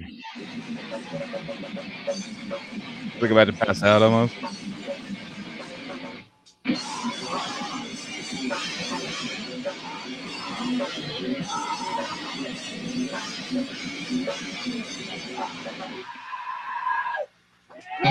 Jesus Christ, dude. Yeah. Well, I don't I don't think know if that's you guys can hear it. copyrighted. I don't think we're having trouble with that. So Yeah, I know, I know. It's like it's like it says 16 years ago, posted 16 years ago. that So was it's like I badass. think that's right when YouTube started, maybe when I saw it, but I almost feel like it was like something I downloaded somewhere too, like on the. It was it was on uh, the Robotic Empire website. That's that's where Okay, I okay. first seeing it at. Oh yeah, shit. you yeah. all that no microphone, just Yeah. because the mic broke. It showed it on the ground. One last little tidbit about Pig Destroyer, and then I'll, I'll move on from them. But that was actually a side project. That was a From side what? project from Agora. was the band's again? Nosebleed. I That's right. Oh, crazy! That's Really? right. Yeah, and that's, that's one of Scott's- Scott's favorite bands. Scott's. OG band before Pig Destroyer was Agoraphobic Oh, they're great. Yeah. Yeah, and and then Pig Destroyer was just a little side thing that they were doing, and then boom, look what happened Him now. uh, him, Scott and Brian were doing uh, Enemy Soil too. Yeah, but- Enemy Soil was fucking. Brian great Brian came too, later man. on, but you know, it was drum machine shit first. But yeah, uh, Brian. And Jr. wasn't there the whole time, but still, he was there like during the infant style. right, yeah. But um, yeah, dude, no, I love, I love all that stuff. Um, Yeah, it was cool to watch that video again. That I was the vocals were louder than I remembered. To be Yeah. honest with you, I was like, so it Holy was, shit. it wasn't the the old movie thing that you were talking Yeah, about. no, it's like better. It was like old movie. You're like, dude, that movie's sick. You got to watch it again, dude. Yeah. and Faith just like known for that. They're like, we don't use a microphone. We just every I- dude, your This is vocalist would be so shot. Dude, if you had a tour like that, he has to like yell over like cymbals and shit and like fucking amps. He's like, just fucking on the. He's like about to pass out. It looks like he's just like Yeah. giving everything he has, you know. But it's fucking. I've fallen asleep, I've fallen asleep to Prowler in the Yard, and there's one part of that album where it's him screaming like that, but it's in reverse, and it comes out of like 20 seconds of silence, and mm-hmm. that is literally what the thing that will bring you straight from deep slumber. which is J.R. Hayes screaming in reverse, dude, out of nowhere. It there's no way you can continue sleeping. Yeah, people yelling like by themselves when you're sleeping. Like I listen to a podcast and someone yells, I'll just be like, "Oh shit, to turn this off." it's just like it just gets me all heightened. I'm like ready to like run down and check what's going on, you know. But yeah, so you're into Pig Destroyer, getting into the more grind, heavier stuff. Um, so were you using that in like when you as like a influence to start Gutrot? Was that kind of like was that the next thing, by the way? Because obviously we just kind of jumped from the '90s? Uh, no, no. There was there was there was a band that I was in before Gutrot, which is like how uh, I met those dudes. Uh, we were called Cut Rate. It was with a, a couple of the dudes that I went to high school with. Uh, and that was like my first like legit band. I mean, we. I don't know. I I, I I really even shouldn't say that. Uh, the only reason I said that is because that's the first band that I was in that actually like made it as far as to fucking get shirts made and shit. That's legit. I mean, like, were you and- and- and opening we for had, like, bands? we had like a fucking our first our first release was like a fucking 19 song album. Like Jesus. Yeah, yeah, yeah. It's grind as fuck. yeah, and and it was like it was kind of grindy. It was like a Mm-hmm. mix of nu metal and grind, like very fucking like all the like heavier parts of Slipknot meets uh Mhm, you know a kid that had just started listening to death metal and grind. You know, Just- Right. Do you think is Slipknot nu metal? Can we just because of the time? I think they're elements of placed it. into it. I It's like I. Alice in Chains is kind of like rock metal, but they're like grunge. You know, Yeah, it's like because of the time they came out. And yeah, Yeah, I, it's think that's what it is. Because yeah, no other no other nu metal bands that I know of were like doing blast beats and shit. You know, Yeah, there's no one. No, I know, but if you have a riff that's like "Da-now, na-na, na-na, na-na, na-na," anywhere in your yeah, they do. They have that. Their breakdowns would be like in the first album stuff, uh, They- they especially have a like lot of those. yeah, yeah, just like it'd be like yeah, that whole like oh oh one oh one oh one three oh one oh one. It's like it's like you know they would go back to that constantly. So yeah, I guess that's nu metal. that's people the I think that's the differentiation is like a nu metal breakdown can just be open. Is it tech? Is, is it tech It's- nu metal? like they weren't really like let's jin, jin, jin, jin, jin, let's just leave open notes. Well, they wanted this. They wanted the yeah the headbanging. You know, the rhythm yeah. They're calling it alternative metal on on Reddit. I'm reading a little about it. for Oh, uh dude. for for Slipknot or for Yeah. or for Alice in Chains. Yeah, Okay, that's, that's a little more accurate, I suppose. It's like but new it's just metal. like harshly lumping them in with nu metal, which is like I think the I think the right term would be new death metal yeah, not new. because you got the though. new in there. The the NU death metal. it says Yeah, in, in conclusion, death. uh, is alternative metal when it comes to their music, but nu metal when it comes to a musical era they started in. Okay. So I don't know. That's actually funny that that uh, Metal Chef brought up Metal uh, Sepultura Roots because I feel like what Slipknot and bands like that uh, did is like they were kind of like brought their their influence and it made like Sepultura like go backwards into new metal. like uh, they were, like Yeah, like, did like like, Slipknot was going this thing. way and then like Sepultura's like oh shit that's that's sick dude we're gonna go this way and they're like it kind of like I mean Well, they kind of met in the middle like, a little bit. Chaos AD, yeah, that was like the I think where like the birth of like nu metal sound really People say that. I don't to. even think of it like that at all. I think of roots like nu metal, but I've never But thought of Chaos. But people say that though. People say that all the time. I'm not, like 93, but then you listen to it and there there's a song on that album, and I've probably said it before on the show, whatever. There's a song on that album that literally is the blueprints to like the first three Hatebreed records, dude. it's probably Yeah. territory or uh or uh yeah i, I, No, I love that album when it came out But either way, you listen to it and you're just like, uh, there's so many There Like, is. it's like a dun dun dun dun dun dun dun dun dun dun, like like that like What's and it? then nu metal Yeah. happened, and then and then Max is like, "What up, dude? Let's bring Soulfly into the mix." And see what's the first what What's like the first nu metal record? Like probably uh uh i mean probably it's probably the first Korn album or maybe before that there's that uh what's that band that guy that died Lynn Strait the guy that died snot, yeah. oh, something like that uh, self-titled Korn was out way before that. Yeah, oh was but that dude uh, you know what it is the, 90 what? this is my this is my uh the it's uh it's Korn the guy in Ma- Matt Mike Patton Uh, what's the what Oh, it's is like this? Bungle Oh, Faith No More. or Faith No More. Yeah. More. I feel like that's, the like first r- nu metal. Rap metal. I don't think that that's. But that's what nu metal was. That, that's like pretty much the blueprint of it. And then like even rap bands metal, it's like rap down-tuned. rock. Well, that's what I'm saying. They downtuned from there and made it like a different.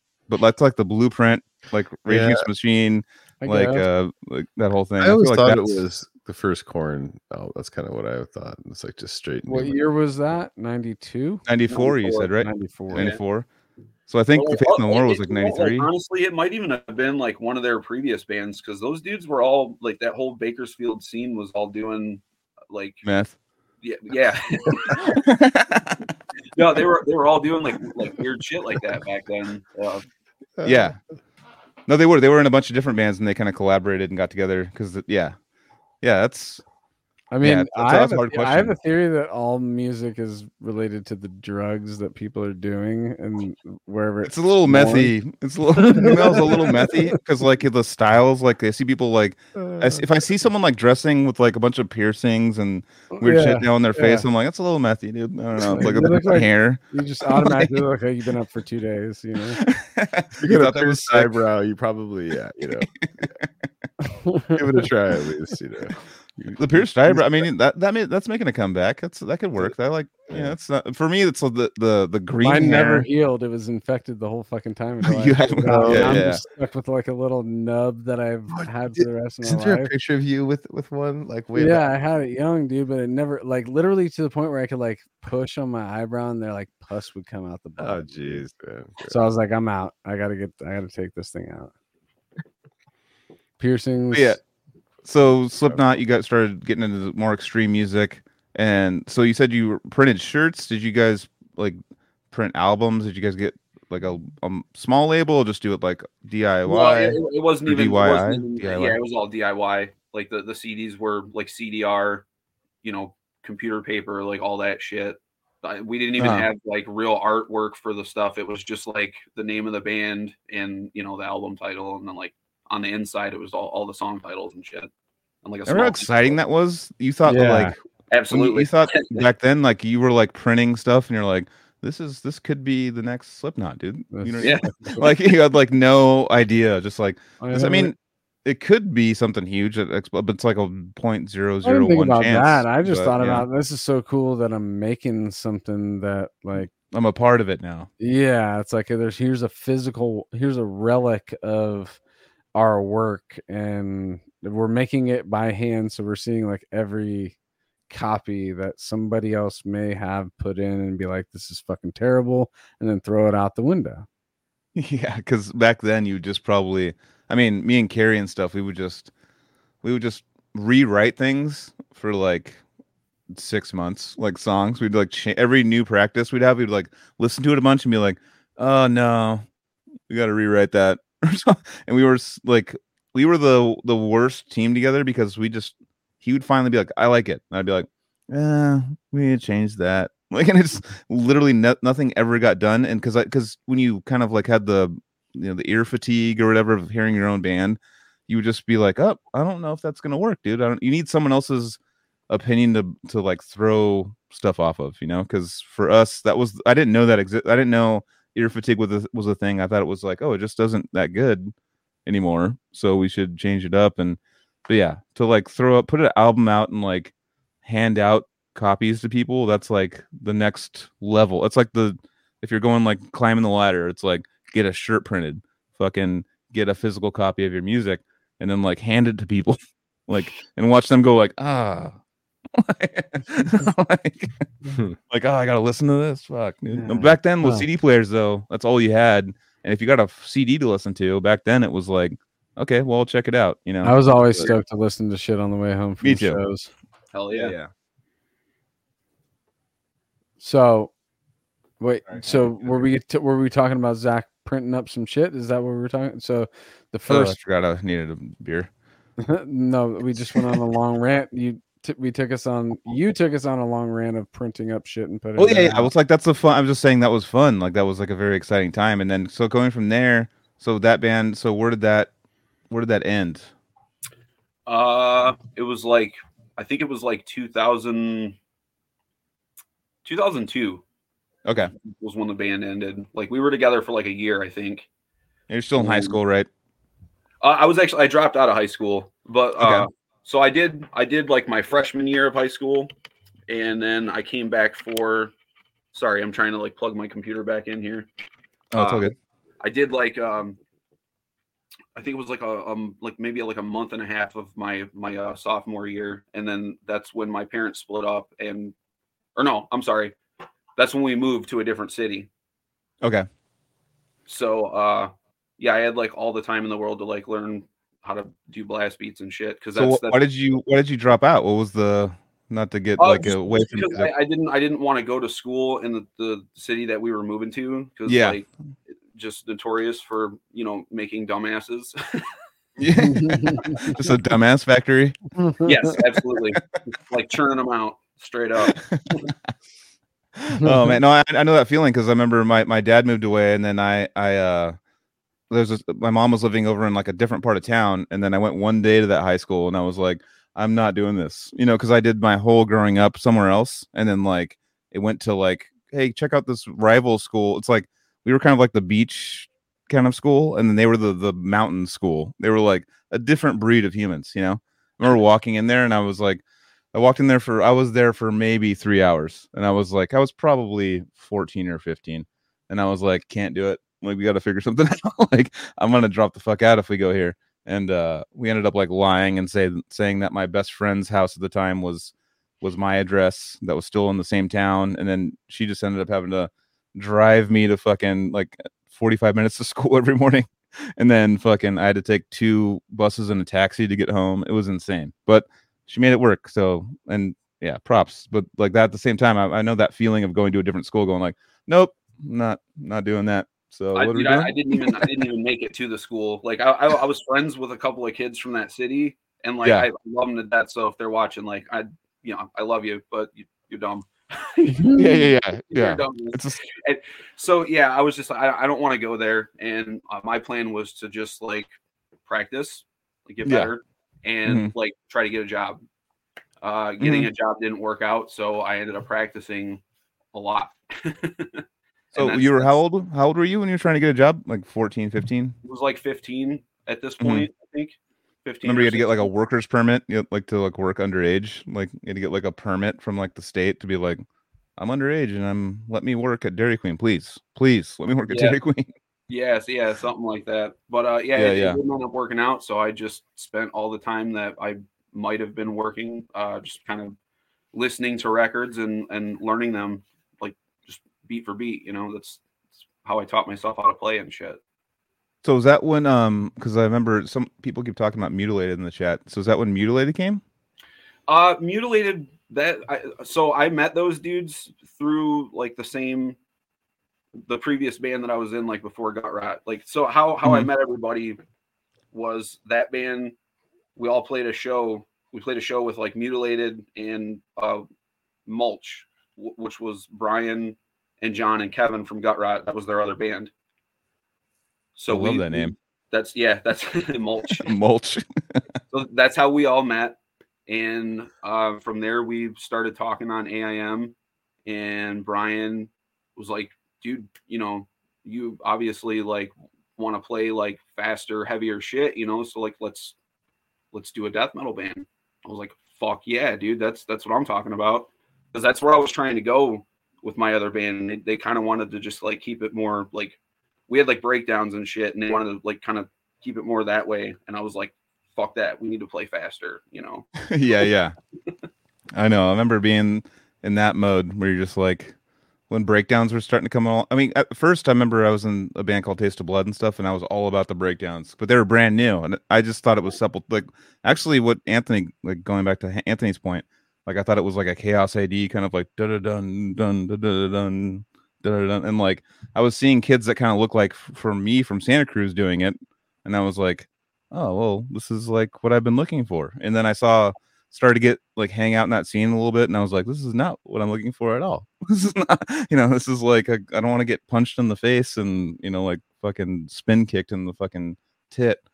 But um but yeah but i mean it had the kind of same vibe to it but yeah so then it turned into like me like kind of rebelling against my friends and being like, "Fuck breakdowns, dude! It's all about double bass and blast beats, you piece of shred, shit." shred. yeah, yeah. I want to be crazier and faster. But yeah, same same with me. Just going out, uh, going more extreme, just pushing it, you know, constantly. Yeah.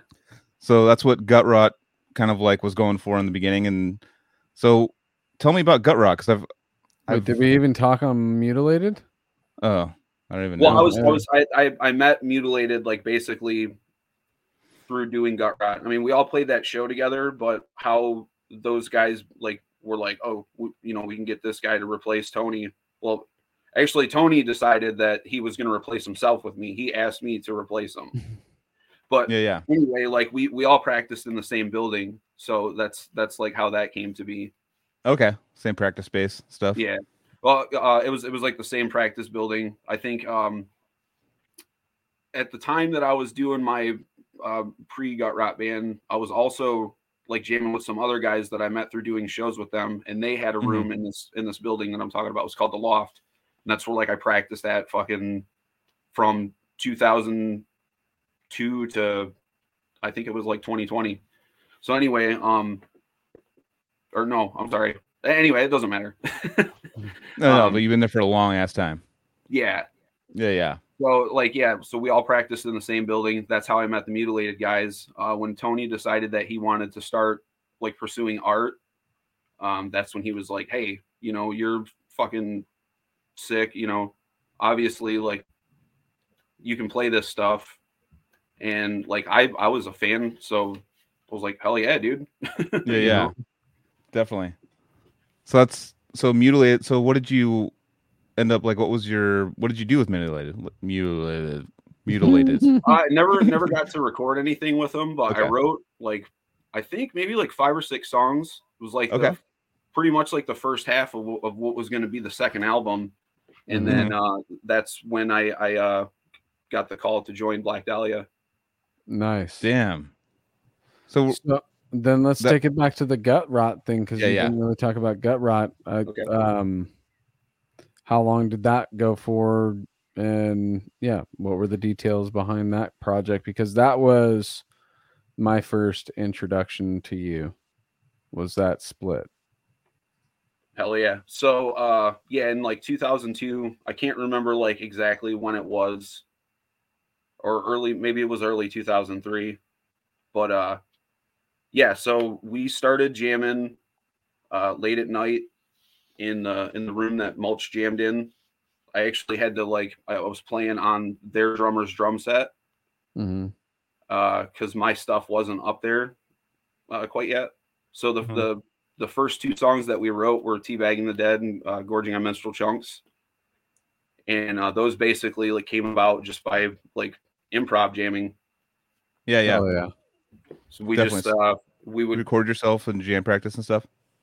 uh yeah we did we did recordings and stuff, but that was like after after we had songs together. Really, at least Uh-huh. that's how I remember it.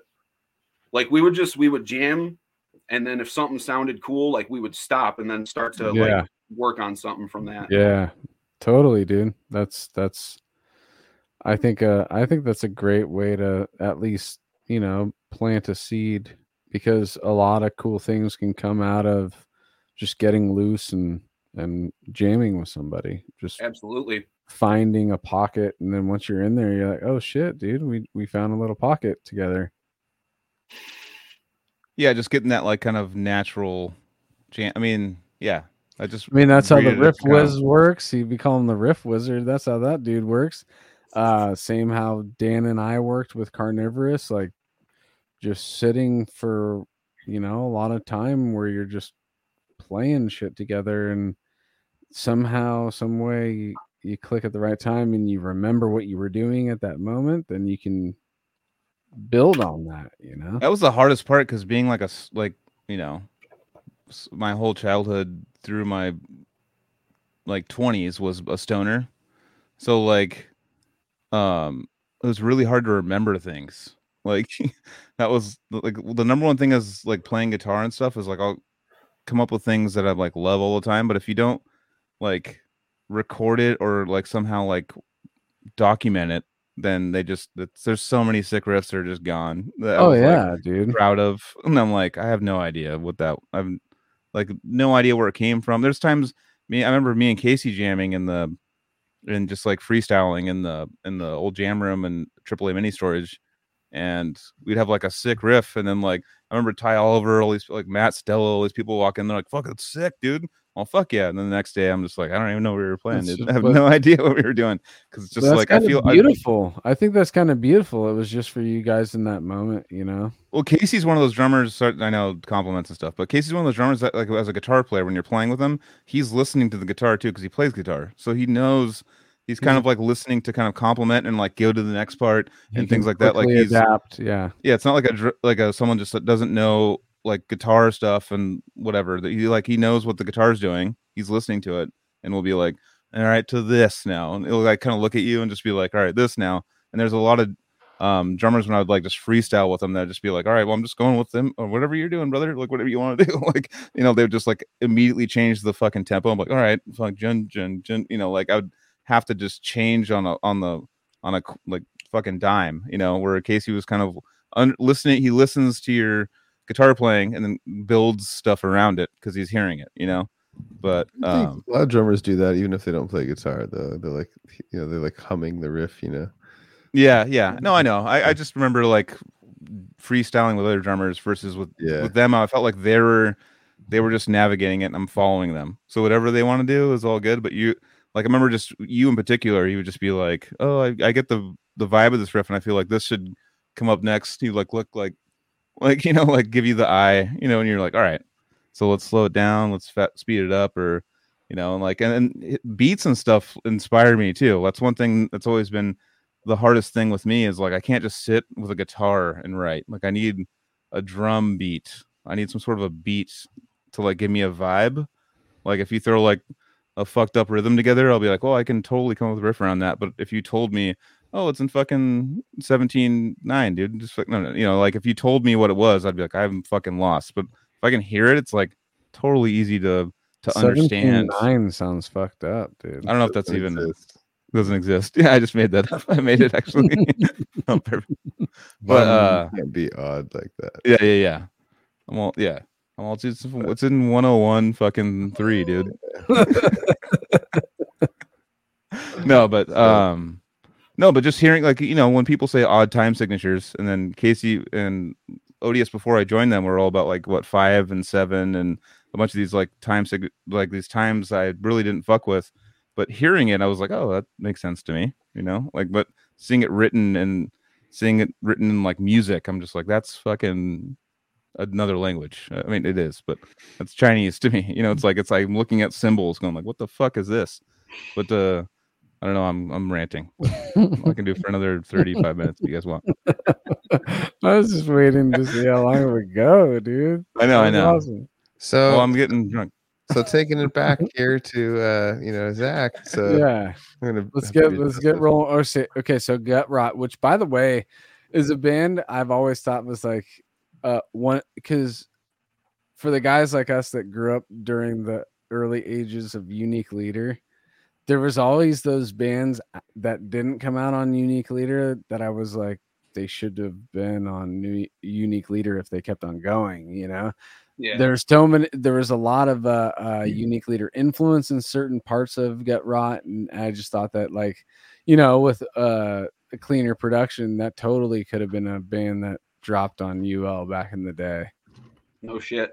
Yeah, I mean, I, I that's that's cool. Um, that would have been awesome because we we definitely all fucking got down with a, a, lot of the unique leader shit. Like some of my like some of my favorite death metal is fucking Pyaemia, dude. Like hell yeah dude that's that shit's what's up. I can hear that a In Gutrot, I can hear that like for that sure. was like a that little. was that was that was definitely um that was one of the bands that I heard on that Canadian radio station that just like was like yes this is shout out to joel from Pyaemia, dude um yeah, dude. to Fuck yeah. on, dude, and i'll i'll i i can get to you pretty quick so i'm gonna be searching for you very soon Arsebreed too, right? Arsebreed was the Yeah, side project yeah, of them. yeah. I loved Arsebreed too. Yeah.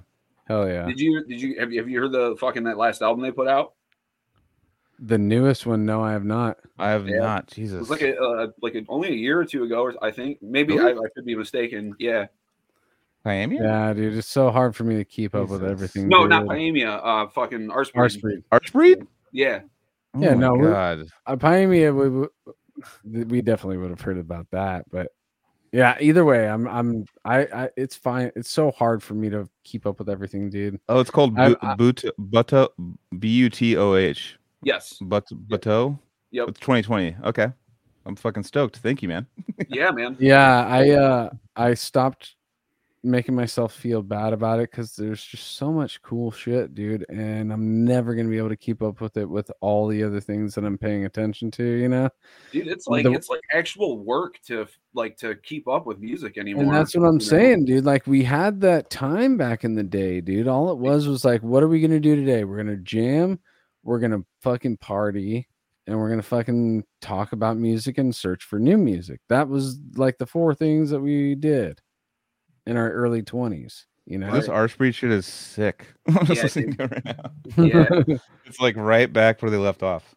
yeah, and that's Right. what's up, dude. And I love that that's happening too for uh our generation and the guys who are a little bit older than us. That like everybody's starting to feel a little bit of a a renaissance, a resurgence of sorts, where uh, they're they're getting inspired again, you know, and not not wanting to stop doing it. They're, so they're bringing their shit back, dude, and that's rad. That's what Hell we're yeah. seeing with Retromorphosis. I'm so stoked on that fucking project, dude. I know we Um, haven't even really talked about it much. It's fucking. I know, but let's not. Let's let's. We've already steered away from Well, Zach. one thing, again. wh- what, I mean, to your point though, all I'm saying is that that's really cool doing this again because for me, like, I feel like a lot of our tech death stuff is kind of like we listen to it, but it's not like Mhm. something we're like our number one priority in life anymore, or just like crazy. Metal. We like listen to other music mostly until this podcast, and then this podcast kind of like brought life into kind of like this. For us first as hosts for us Yeah, yeah. hosts, like it started uh you know reignite things for us and then having the Dennis on, having Dennis homies. on and shit. Yeah, and Yeah, Dennis and the- seeing him, he got he was with us. He like he got reignited too. And he was like after that podcast, he was like, you know what? He's like working his job, he's doing his thing, he's not doing music, and he's like, you know what? Like I want to start playing music again after that. Like Yeah. the fuck? Like this is so sick. fuck, dude I'm like, if know? that is the only thing that comes from this podcast, I would be like, we helped Spawn, like the the brains of Spawn, kind of get back together and start Yeah, jamming again. I'm like, dude, we're the guys in severed and they're starting to talk about Severed's doing getting- stuff. you oh know? God, M- And it- Gilbert's in here. I don't know. How's I it just going? I I want to say that I think Mike Gilbert, worth- hell yeah, dude. Oh What yeah. What up, brother? Gilbert Um, is one of my favorite guitar players of all time. So I'm gonna say, watch watch, it, watch how he loves uh, compliments. He's the best shredder, and he is of all time So uh, for technical death metal. He Mhm. nails it. He always thinks he fucks up. He's like, "Oh, I sucked," but he just fucking kills it every time. like I already got, up. we got, He's like the Yeah. coolest fucking guy too, man. Like yeah. it's like the perfect example. I knew I could just get it out. I've of been I've been hypnotized by Gilbert's playing for years, dude, and I still get caught up in it when I'm in in person with him. He's it he's just got a style that the It's fucking like- Jedi grind, dude. exactly. Oh, dude, the fuck- just so yeah. smooth, you know, and watching him play, he's just such a professional, dude. so he says hi Oh, or hello. I'm sorry, I didn't mean to shorten it. yeah, my- he's he's greeting you as well, Zach. I, But yeah, I seen it. I seen it. I Hell seen yeah, it. yeah, yeah. Fuck yeah. But no, That's one of those- That's what's yeah. cool about this whole thing is like we aren't done. You know, Odious is slowly chipping away at this new album too. I mean, uh, me and Joel more than these guys. um, but um, it's I borrowed still- a bass for it, and the said bass I borrowed got taken back. So I'm like, fuck, dude, I already did like three or four songs. Like I gotta fucking get it. I know, same it- four thousand dollar We're, bass. we're working slow, but it doesn't matter, dude. It what matters is that we're all just involved in something right now, currently, and it's a whole decade more after the last time we all did some shit, you know. And and Zach's been active this whole time. It's like it's so cool that all the dudes that we were we were all getting connected with 20 years ago are still fucking around. You know, Yeah, one of my f- like Zach, Zach in particular. So I was in Santa Cruz once, just chilling at a bar in Santa Cruz, and then Zach elbows me from behind, and he's all, "What's up, motherfucker?" And my brain like had to like understand. I was going to a metal show or something. It was I think Phobia or something was playing in was Santa Cruz. Exhumed probably. Yeah, that's and I was going for like see Mike and hang out with Mike and stuff, and um, you just like like shoulder checked me. You're like, "What's up?" My brain was like, "You and Santa Cruz? Like, what's going?" Like, I was like trying to put all the information together. I was like, "What the fuck?" And that was uh when we announced that you were going to be on the show. I was like, that was the first memory that came up. I was like, I've seen him and I've hung out with him in Santa Cruz. Like, I, I'm, you just I didn't even know you were playing in the band, and you just come up behind me. I'm just at a bar with my back turned, and you're just like what up and to Yeah. see someone's face that's across the us like right there i'm like what like what the fuck is going on you know it was uh, it's literally a memory that will i'll never forget that was fucking Hell yeah. amazing dude That's funny, dude. Yeah. Like I, I, I played. I never recorded anything with them. I just played like live with them and stuff uh, for yeah like about three years, and a, a Uh-huh. lot of people like never knew it.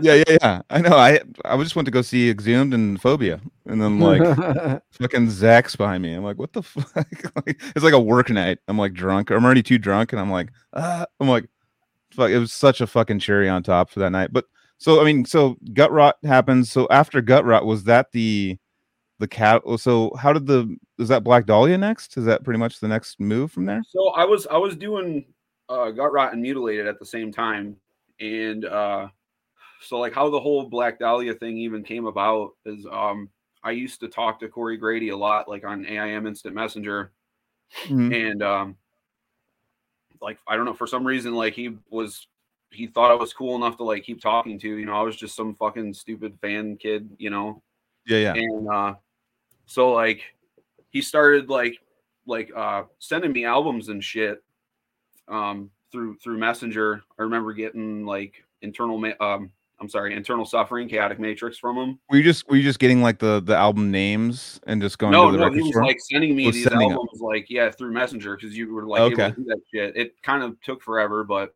Yeah, know, yeah. there and fucking chat the whole time Mhm. and yeah he like he sent me that and like um fetopsy dispartum uh-huh and I think uh Aeon bleeding the false, like Oh, yeah, like yeah. that. So anyway, like yeah, I, I became friends with him, like talking on there and shit. And um fast forward a couple of um like maybe like a year later, Mutilated was doing this um this death metal fest in Minneapolis that Don Decker from Anal Blast was putting on oh yeah don yeah and uh Black Dahlia played that, and I, I think I think that might have been no, that wasn't the first time they saw me play. I'm sorry, I I, I fucked this all up. no, it's all good. So you guys are from the same town, though. You guys are from the same area, though, right? yeah, kind, Kind of. of? They're they're, yeah. they're like they're from a little further north than uh, where I stay at, Okay. but uh, so yeah, um, I'm sorry, I lost what I was saying. Oh, you were you were trying. Uh, you, th- you thought that that fest was the first time they saw you, but it was at another. Oh yeah, I fucked that all up. Okay, so the, the first time they they saw me play was with Gutrot, and it Okay. was our it was our second show ever actually. Um, Mm-hmm. so we played our first uh, first show the night before, and one of the bands that played, their singer was the uh, he was like the owner and operator of this DIY spot called I- Idle Kids, and uh, like he liked us, came up to us after we got done. He was like, "Hey man, um, I have a fucking show happening tomorrow night. If you guys are interested in opening." And it was um, Ion Dissonance, Circle of Oh, Dead damn. Children, uh, Jesus. Saprogenic, and the Black Dahlia Murder. Ah, my God, guys! Damn. I Yeah, it mean, was- it was- can we just talk about early two thousands tour packages? For you know, like that for real just takes me right back to all the old shows I used to go to, late teens, early twenties of just like just packing all that, like uh, that variety. Yet all works together for me personally, you know, and and that was how we were exposed to all these different flavors of metal, dude. Was those But a lot of it too. You didn't you didn't know those bands. Like a lot of those bands, you didn't even. You're just like, oh, okay, we'll go to this package, and then in the future, you look at that package, you're like, what the fuck? We saw that like them in their infancy like come out and do a show or something, you know, like and and they were like it's just one of those bands you just see on the flyer like Ion Dissonance. Okay, well, I'll check them out, I guess. I guess I'll be there for that. And then you see them and like 10 years down the road you're like, "What the fuck, dude? That show is insane." Like, you know, seeing what they become. yeah like but someone who's seasoned too who knows all those bands like uh, loves and appreciate like for me personally i love and appreciate that the first two bands that came out of his mouth was ion dissonance and circle of dead children yeah, on the yeah, yeah. same bill that like that already locks me in i mean there's there's gonna the rest of them were good too but just having those two on the bill just tells me like we we have a nice variety of quality and extreme like different areas of metal already laid out for us right there Yeah, hell yeah.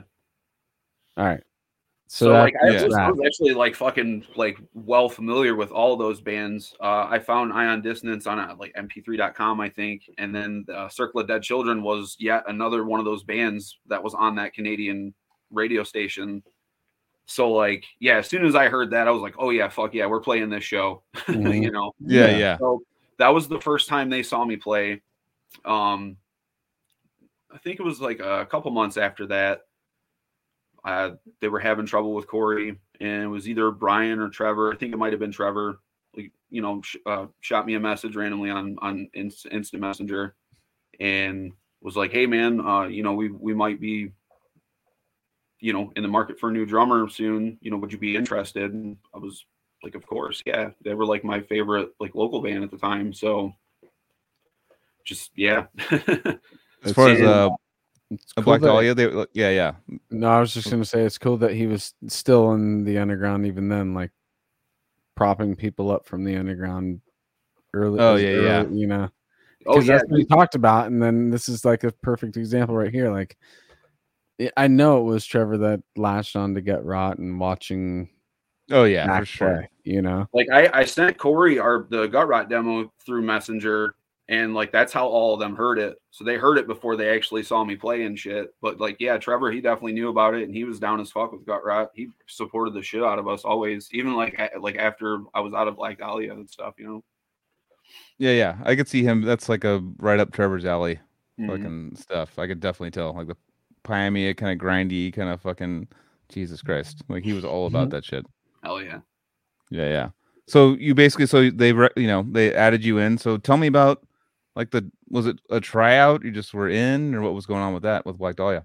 Uh, so once once they decided that they didn't want Cory in the band anymore, Brian hit me up and he was like, "So yeah, we're you know we're we're gonna have you come try out."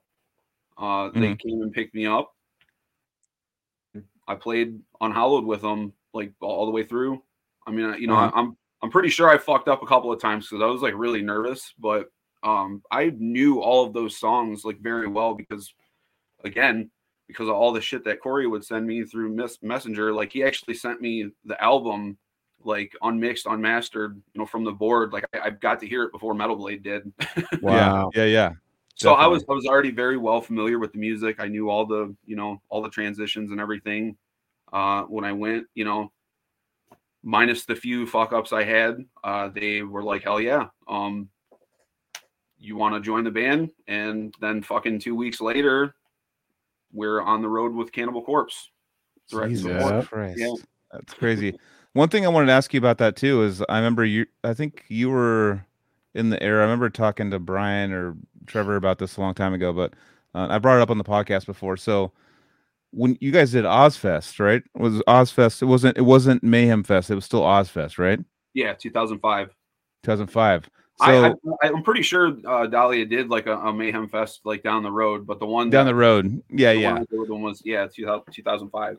But you guys were still so like a like a new such a like a up and coming band. I remember Unhallowed came out and um being at a show at Slim's and I had the album and stuff and listening to it and I remember like they threw it on maybe it was a cannibal show or something. They threw it on before Cannibal came on just to like and everyone was fucking into it. Like everyone was like, "Oh, I know this song." Like everyone like knew that they just sparked up so fast, you know, like as far as they had the fucking at the gates thing and they had death metal. They had like all the kind of like everything that you wanted in one package that people were all into, and uh, everyone was fucking so into it. But I, I remember either I think Trevor told me about um Ozzfest how the label was so just like hyped that they bought the fucking spot on Ozzfest and we're like, all right, you're gonna have to recoup this shit later, but we're giving like a hundred grand or something to be on Ozzfest. I, Something I, I think like- I think uh, a part of part of the the deal for them giving us that money, I, I think it was like seventy grand.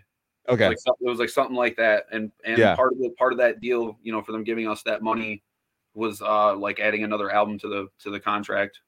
And Okay. I, I I honestly don't remember like how many they were already like originally signed up for, but I, I But you- do know that there was at least one more added because of that like that whole that spiel. right. so right, right after Ozzfest though, you had to hit the road hard, right? That was like Uh yeah, we we came home from Ozzfest for like two weeks, and then that's that's like when the touring started. But the first the first tour of that touring was my last tour with them. okay, okay, Mm. got it. So it's like, yeah, I, I felt like it was a, from what I was kind of getting at, was like a business move by the label, going like, all right, we're gonna pay this, like Yeah. you know, for a band to get or for a label to give a new band like a seventy thousand dollar like chunk to be like, all right, so we're trusting you guys right now. like you guys have to get this money back. But they but they I mean, what uh, what's his fucking name? Metal Blade guy? Brian Slagle. Brian. I want to call him Scott for a second. Jesus. Uh Br- Br- Brian was like, fuck it. This is like a g- investment, you know. Just put it in and it's a band honestly, it's like paid off. Slagle, Slagle was always really like supportive of the band, even before like they got fucking huge. You know, like ear- Mhm. early on, like he he knew right away that they were gonna be something big. You know what I mean? Yeah. and then like because I, I I remember they were telling me um they were on they were on their way to some festival and their van broke down Mhm. and like they were they were fucked you know and they're like Slagle like we need help man you know we we got to do this and he he fucking sent him money and and he was like go kick ass at this show man you know That's awesome. Yeah. Yeah. yeah. Yeah. so he was he was always very much like behind the band um and he was always very generous with you know anytime um he would be at any shows that we were at because he would pop up like all over the place you know uh he would take us out to dinner you know and Yeah, yeah. let us fucking drink all we want and all that and Where does you he live? What town does he live in? I, I think well i'm not Or even did he sure. live in? I, I think he lives in california Okay. Yeah, because I'd see him in LA a bunch. So I didn't know if he but I would see him like random place of he's showed up to other shows before where he's like he's just there in the backstage. And I'm Yeah. like, like the, the first time i met him was in uh fucking salt lake city utah i think okay, okay. Yeah, And yeah. the guys didn't tell me that he was coming out because they didn't want me to fucking like freak out, you know. Yeah, yeah. Mhm. And then like once he got there, I was like, oh fuck. I was like Yeah. 18. I, I was like 18 years old when I did my first tour with them. So you know, it was all very like just just surreal. yeah, know? I've never met him in person. Um, I I know I would get the the starstruck kind of situation going. Like, I got in trouble a little bit with uh, Zenith Passage last year because uh, I I didn't get in trouble, but they told me to take it down. Um, because they were getting, they were, you know, getting signed to Metal Blade, and Brian Slagle was at the Psycho Fest that uh, me and Chris Beatty were at, and I think that was the only member of uh, Zenith Passage, and he was like, Chris was like, "Fuck, dude, should I talk to him? What should I do? Should I? Talk? You're already getting signed to his label, like, might as well talk to him, dude. I'll hold your beer."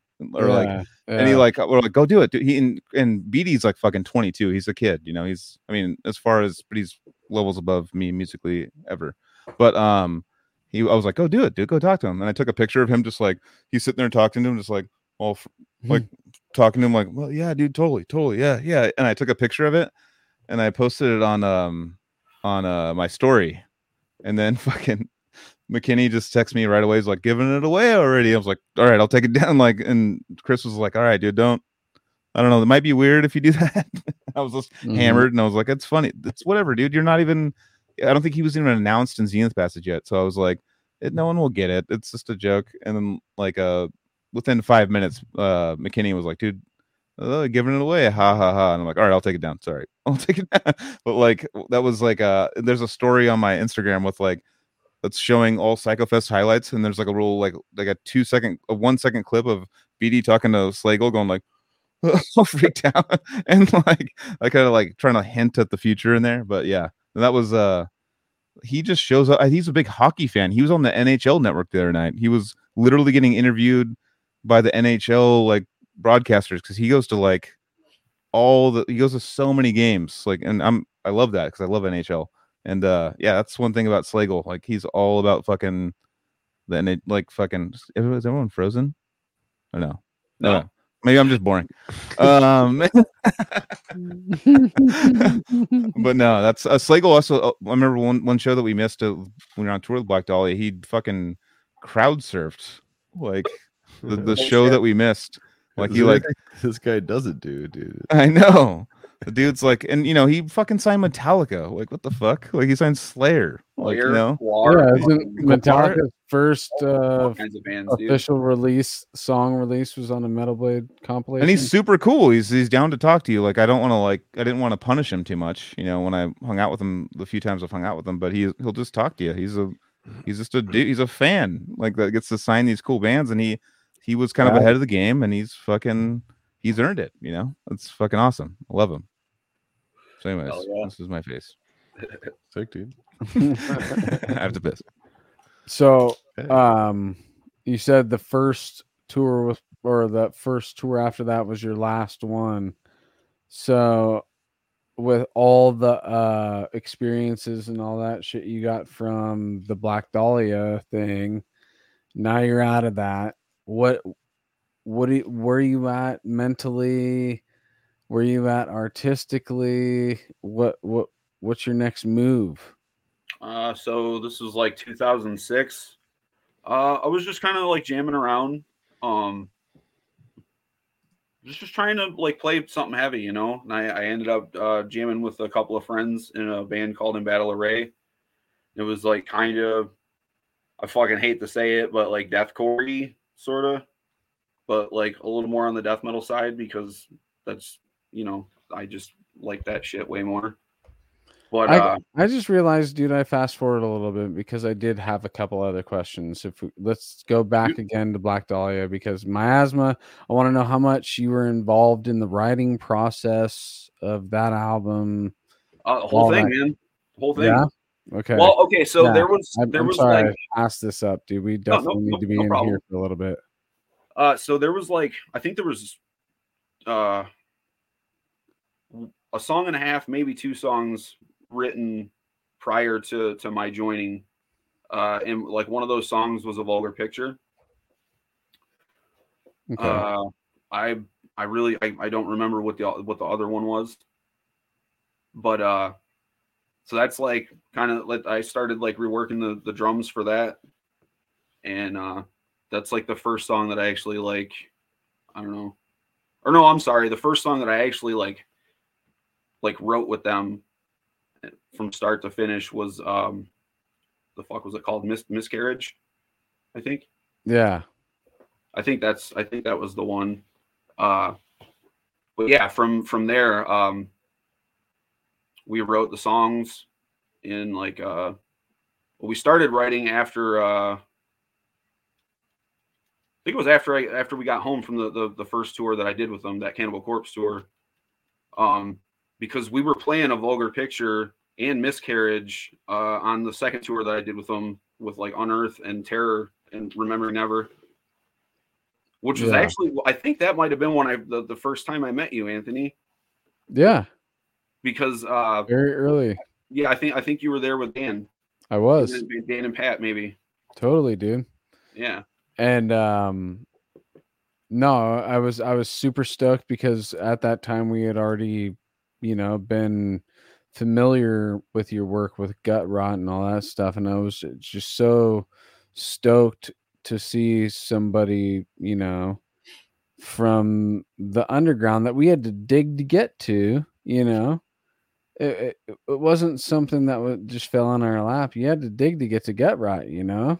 Yeah. and and for somebody who i we knew from the start that anybody who deserved this gig it would be you like to see it be happening. I was just i, I was enamored. I was just so stoked that that that was happening you know and and there's multiple uh versions of that that i've seen since then too. I'm just saying like that's one of them where i'm like yo here's a dude who literally showed no pro tools no bullshit. Here's my skills at the you know the best uh i am at this point when i recorded this and i was like yeah, dude, this guy can do a bunch of stuff. And to get the Black Dahlia gig is like, all right, of course. and then to see you out there live and hear you on Miasma, and I was just like, to watch it happen, watch it unfold was just super cool to me, you know? Oh, yeah, man. Thank you. Yeah.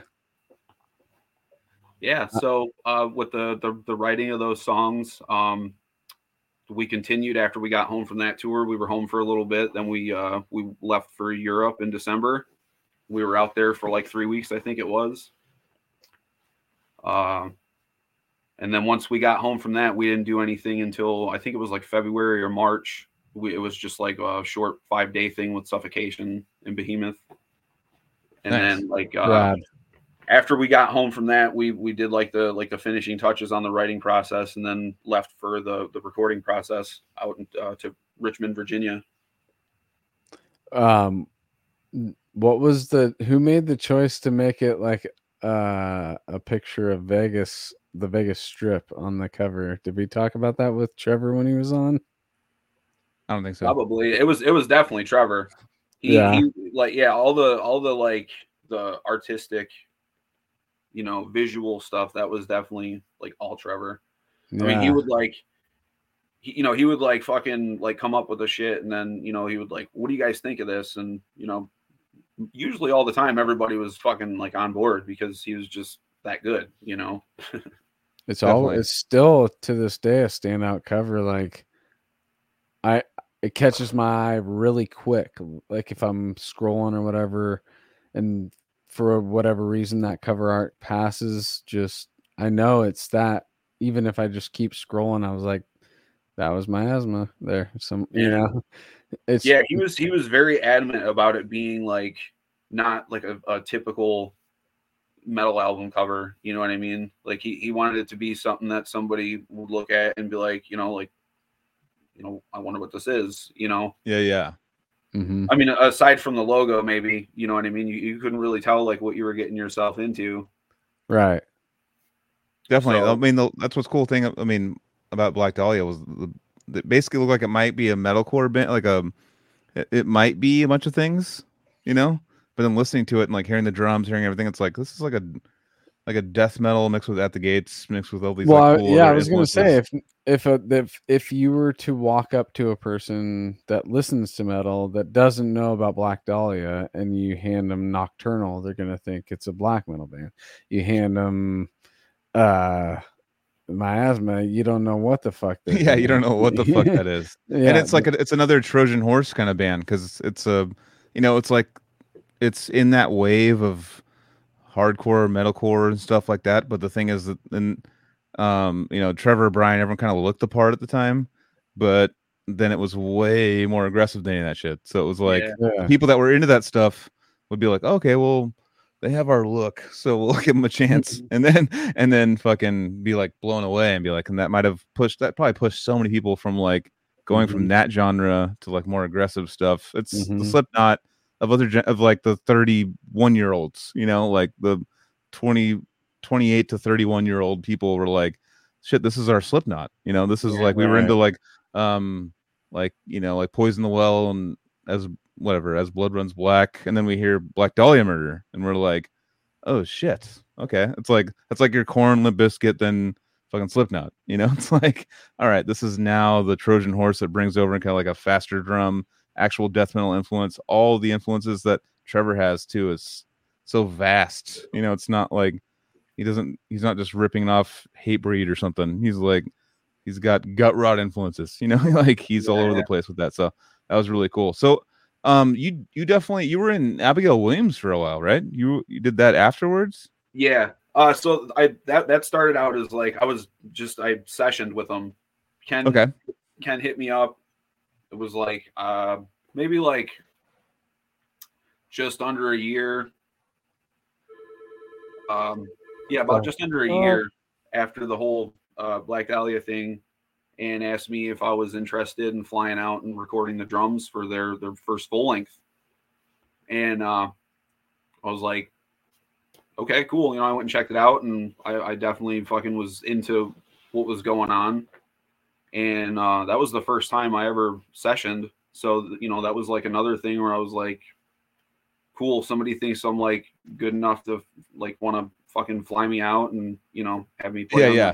on their music. Like, yeah, awesome, man. So I I flew out there.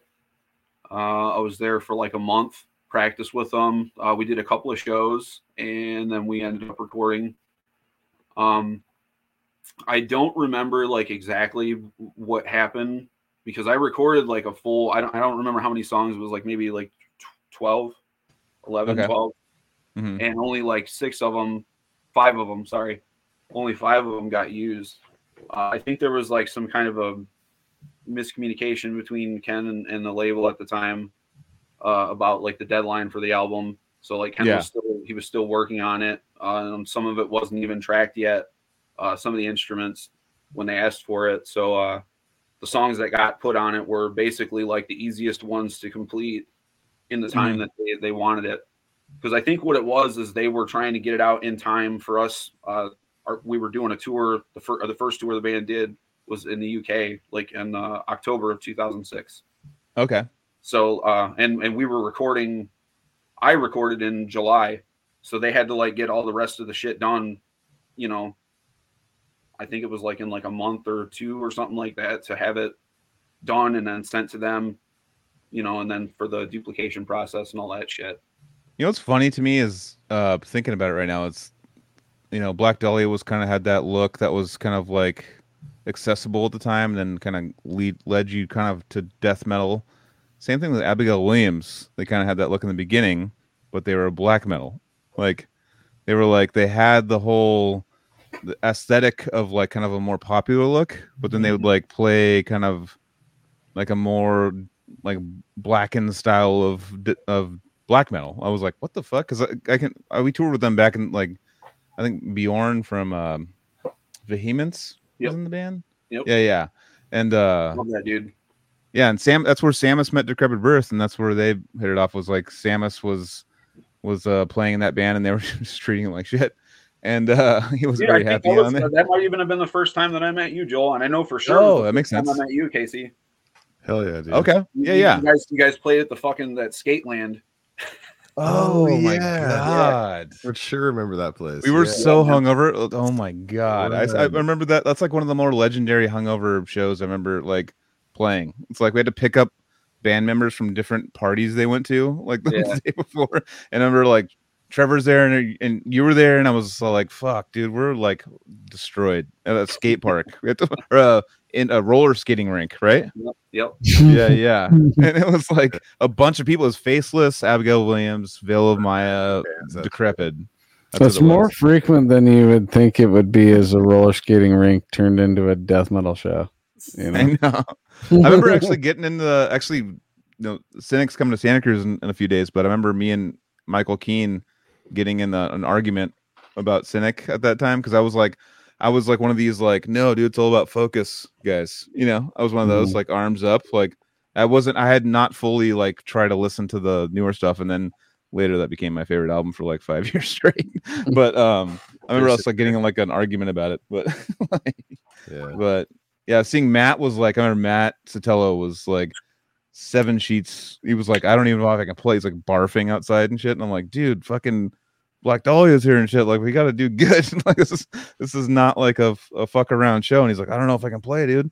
I don't know if I can do it. And I was like, we, we got to do it. He like, he was dying. I could hear him like, I still remember that show, like clearly, like just the noises he was making in between songs. He was like, "Ugh." like it's like he was like fighting vomiting the whole time but um yeah that was fuck that's michigan huh i Yeah. forgot that was michigan Yeah, that, that's like that's like a suburb of, of Detroit. That was in uh, Westland. Right. okay Yeah, it's outside of Detroit or whatever, like a suburb. one thing about Detroit too that because a lot of people have Detroit kind of typecasted as like a crazy place, but there's like a bunch of suburbs there, and you know we've would stay at John's house when we are touring, stay at, and, and it's like there's a lot of nice places like right around they're just chill around Detroit. Yeah. So it's like you're in Detroit kind of, but can you explain like just Detroit to people? Because a lot of people think it's like a boarded up kind of like I mean crazy place, eight like, mile, eight mile. Like you know, the, people the, think of like actual, Eminem. The actual city of Detroit is kind of like that in certain areas. Okay. Like they've they've done a lot of work over the years, and there's like mm-hmm. a lot of new developments and shit. Yeah, but, yeah. Uh, yeah, I mean, it, it's it's definitely not like as bad as it used to be. I mean, yeah, yeah. personally, I've never really had any like uh, like bad experiences going down uh, to to any areas of Detroit, like, like um, Harpo's. Yeah, Harpo's. I was just about to bring that up. The first time yeah, yeah. I ever went there, I was I think I was like 14 years old. I was like mm-hmm. in the mm-hmm. seventh grade, and I went with my buddy to go see uh, ICP in GWAR. yeah, yeah, yeah. And like I had to I had to lie to my mom and like tell her that my you know my friend's dad was he was taking us, which he did, but like he dropped us off. yeah, he's like later gets. well, he, he, lived in St. Clair Shores, which was like a, a kind of like a, a, more ritzy area, and it's okay. like really not far away from Harpo's, which mm-hmm. is you know it's like one of those things where some of the areas are nice and then other areas aren't. Yeah. Um, I forgot your adolescence was right at the time that ICP was like flourishing. And, oh, you're, right, and you were right there. Yeah. oh, it's right. They were Detroit I, too. I forgot. I, I loved them yeah. for about a year, and then I was like, all right, this is. That sounds about right. It mm. was, it was like I mean, they're, they're hilarious as shit, dude. Like I still laugh at that, you know, some of their stuff, but like to the interview. What's the, what's the bald guy's name? What's his name? The uh, Shaggy Two Dope. Oh yeah. So he was on he was on Tom Segura's podcast the other day. Oh, like a last year, the and I, I watched it the other day. It's like fucking. When I'm getting older, it's the other day now. But like I uh I fucking watched it and he was fucking hilarious. I was like like fucking Tom Segura and Christina P were like trying they were like could not fucking even speak how funny he was. Yeah, I was, was funny, like dude. They even showed him videos of a dude who had Juggalo. Oh yeah, tattoos tattooed on his face, and he was just like, "Who the fuck is that guy? Fuck that guy, idiot." that was my, killing my, me. Uh, my cousin Mike used to date uh Shaggy, one of Shaggy Two Dope's baby's mama, like not too long ago. Like just Damn. looking uh, past past few years. Jesus. Sometime within the past decade, I don't know. That area around Harpo, so for someone to drop you off there is pretty gnarly. Because I remember, like, it was kind of a a shock for me because there was a the guy that was loading us in was armed. Yeah. And he told me that when we walked in, he's like, "Oh yeah, like a month or two ago, some guy shot another guy in the head and they stole his gear." Mm. I was like, I was like, "Oh, sick, dude." Um, Sounds about you, right. Yeah, yeah. And there's just people at the very end. I didn't know shit about like the the place itself the first time I went over there. that over that that bridge right there, that little overpass. That's like where shit's kind of gnarly, right? Oh, it's yeah. right over there. Yeah, yeah, yeah. That's like one of the gnarlier parts of Detroit. That, that, that, fucking that whole general area, that that overpass, definitely like don't fucking ever go there. For I, I walked I walked all drunk over there because I wanted to see what it was all about because I was hammered and I was like, I want to see what this is all about. Like all like, and, and my friend and everyone from Detroit was like, "Don't do it," and I was like, "I'm just gonna do it real quick." And I walked down the block and fucking people were just coming out like on the, the doors, like, what the fuck? And I acted, I started hitting myself, and then I turned around because I was like, I know that like gangster dudes don't like like people like that are like have mental illness still like like fuck that shit i don't want that shit. And i started like hitting myself and they just yeah yeah i put the crazy white boy card and they just fucking didn't touch me. But then i came back and there's a guy smoking crack and yeah. like it like in the back like when we're loading out the guy just like was like laughing. I'm like dude i was like trying to talk him like into a better life yeah. I was like, dude, you gotta stop that stuff, man. You gotta there's better things out there. He's like, nah, I don't think so. It's like smoking crack. and I was like, I just wanted to know like the because that that liquor store right across the street, and there was there was uh like a, some sort of a fast food place right next to it, and there's they had Castle. there's a White Castle. White Castle. There's a White Castle. Yep. And I remember like it was like triple pane bulletproof glass that they gave you your food in. They yeah, like buddy. lazy Susan Yep. And I remember like standing in the in line at the uh at the at the liquor store and just dudes were just just cutting in front of me like constantly. They're like, "Oh, white what?" Was like cutting in front of me. I'm like, "It's whatever you whatever you need, brother. It's all good. Yeah. I don't want to fuck with this." Like they were just like they looked at me and they're like, "Nope, you just cut in front of you." And I was like, It's all good, man. I'm not. I'm not definitely not starting shit in this neighborhood. This is like Yeah. one of those you know scarier neighborhoods I've been in as far as Definitely. like fuck this guy. So yeah, like it, it's weird, man. Like there, there's just there's pockets of the city that are just like completely fucked, and then others that are like, oh, this is actually really nice, you know? It's kind of like San Francisco. It's Yeah. like Mhm. there's like the sketchy blocks, and there's like one block over there's a Ritz Carlton, and then you walk another block, and the guy's doing gnarly drugs you've never seen someone do intravenously, and then like yeah, it's just that's crazy, man. You can't mean- have you can't have a place like that and not have something like that. If there's gonna be a hodgepodge of everything, dude, and it's just gonna Yeah. eventually. It's just crazy how close it gets to each other from like Right. a beautiful, like a expensive block, and then like where you Yeah. get the drugs.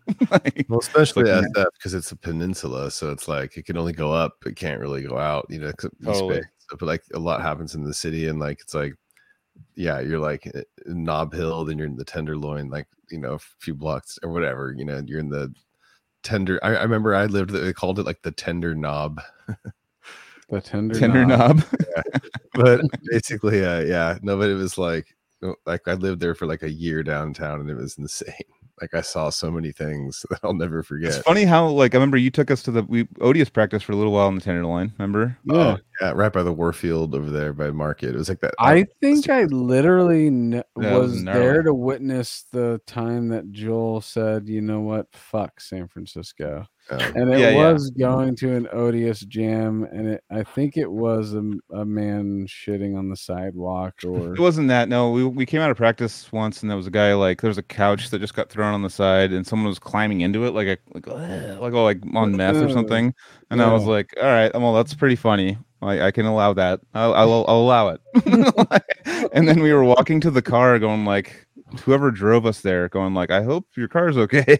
yeah. like because I feel like it's it was like a it was like two blocks over, and this one lady still sticks with my mind is she was laying in a doorway of a business like a bank like Chase Bank or something, yeah. and she was rubbing her toes in between the sort of like to itch them, The like where you handle, where, on the handle where you handle, open to yes, go into I the bank. Remember this now, and she's dude. going like ah, ah. and I was like. oh, dude. I was like, oh, I don't know why that got me, but for, for whatever reason, just like seeing her aggressive toe itch. go to that Chase Bank just end up with athlete's foot and rain. Yeah, the next morning there's like, oh, I want to do my deposits early. pink like- eye. They got like fucking athlete's ear, you know.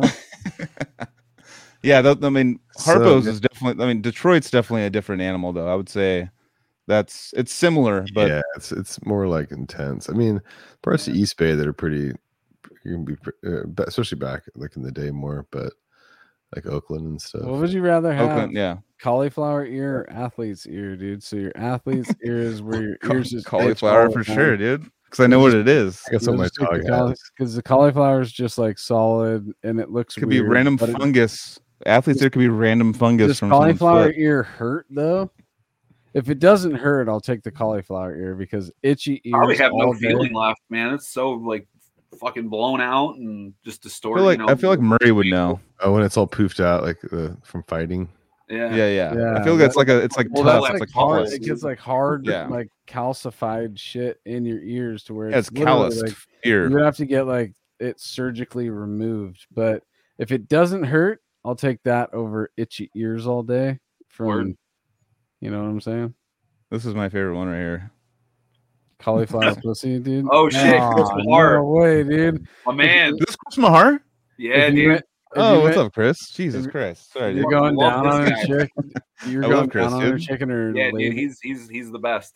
her Yeah, yeah. labias, her labias had cauliflower ear, like she had like calcium calcium depo- deposits in her pussy lips, dude. Jeepers. And she's like, she's one of those chicks that like picks things up with her pussy and shit. And she's like, that's just what happens when you when you do it. Anthony's you just been quiet, like kind of like, yeah, dude, fucking the town's crazy. To like, dude, you ever have a girl that like has a cauliflower vagina and fucking her pussy and Just so, picks things put- up if like it's a gonna up hand. somebody's comment about cauliflower pussy and it starts an idea in my head, I'm not gonna stop. Okay. I'm not. There's no beat behind it. I'm like, all right, dude, you're fucking. What you're gonna what you're gonna rap on is cauliflower pussy. You go to inspired, you right? just go to spread it and you have two cauliflower handles that you can just grab. the t- Spread it. All right. All It's right. a, oh, horrid. Yeah, Get it back on go. track. 'cause Anyways, I'm I'm totally off track. I don't know how to just Yeah. um, take off. I'm gonna grab it and I'm gonna try and pull back onto the train. Dude, go. So so basically, we're we're back in Detroit, and and you were uh, what were you doing? In utero. I You're- missed the professor, dude. He needs to come back from tour. So so where were we in the timeline? Let's let's bring it back. us in line. Uh, Abigail Williams, I believe. Ah, yeah. That's right. Abigail Williams. Yeah, yeah. So, So yeah, you did. Uh, what did you do with them? You did. You did. How many? Rec- did you record with them? yeah, I, I recorded the the Legend EP, which was you know was re- originally going to be a full length, and then Uh-huh. uh, I did some touring with them. Uh, in October, we went to the UK. We were supposed to be there for like fucking six or seven weeks, which is like, you know, insane for the UK. Just the because you UK. Yeah, yeah. yeah, because you can fucking drive from the top of the bottom of that motherfucker in like twelve hours or something like that. Something, you Yeah, know, yeah. so, but yeah, uh, it got cut short though because like I I don't know what happened, but like something was going on with my uh was my my left wrist. It started going numb and shit. Yeah, Oh, with shit. suicide silence. Yeah, exactly. Okay, okay. So yeah, um, I think it was we did the first two weeks were with suicide silence, and then we had a week off, and then the the rest of it was supposed to be with Bring Me the Horizon, and like Okay. one other band I, I can't remember. So we did like two or three shows, and then like two of the shows, my my left hand just started going like completely numb while we were playing. Jesus. Yeah, like it felt like um you know, you ever like hit something like real solid with a baseball bat and it just Yeah, you know, yeah. like reverberates in your hand. That's like kind of how it felt. It was like really Okay. hard to, to hold the stick. I was like having to fucking like play weird and shit. Yeah, yeah. So uh you know, I was like I I need to like go home and like try to fucking like get checked out or you know something. I didn't have insurance or anything at the time, but you know, was Was like Ken like you fucking pussy? This is black metal, motherfucker. We're fucking do black metal. Uh, was, I mean, he was kind of mad, but at the same time, it's like, dude, what are you gonna do? Like, you know, Yeah, yeah. You can't know. feel your fucking. ri- Yeah, yeah. yeah. What did it end So- up being after you got checked out? Uh, you know, like the I they they couldn't really tell me because like Nerve issue or something? Yeah, like nothing really fucking like happened after that. It was weird. Like I think maybe what happened is I kind of fucking slept on it weird during like that Oh, week off okay. that we had because we Mhm. were like all fucking stuffed in a like a bedroom of this uh, the dude that was driving us around for that tour. Like we Mhm. stayed with him for a week, and like all fucking six of us were in this little tiny bedroom in this dude's flat. Mm. Jesus. Yeah. So I think Yeah. that might have been what happened because like I, I I had like a few times after that where it felt weird, but it never went like completely numb like it did then. Yeah, yeah. That's scary, especially when you're playing like fast drums and stuff, and you Yeah. can't feel like you can't feel what you're hitting.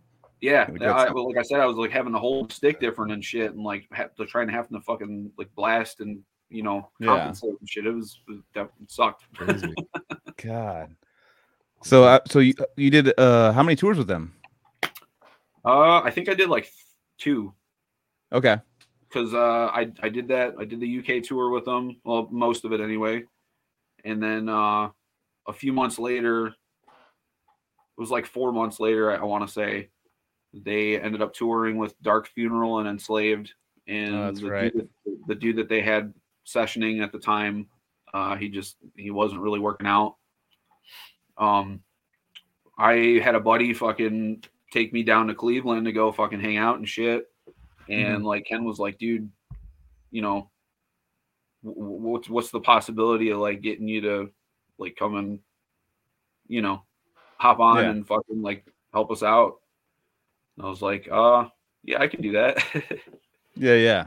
So Oh, yeah. like um, coincidentally enough, the the Cleveland, the city that we were, you know, that the show was in, that's that's where the the, the drummer was from. So you know, they gave him the news after the set that night, and uh, I met up with them in Illinois the next night, and I hadn't played drums that like entire time pretty much. I I wasn't in a band at that time, uh, like at all. Oh.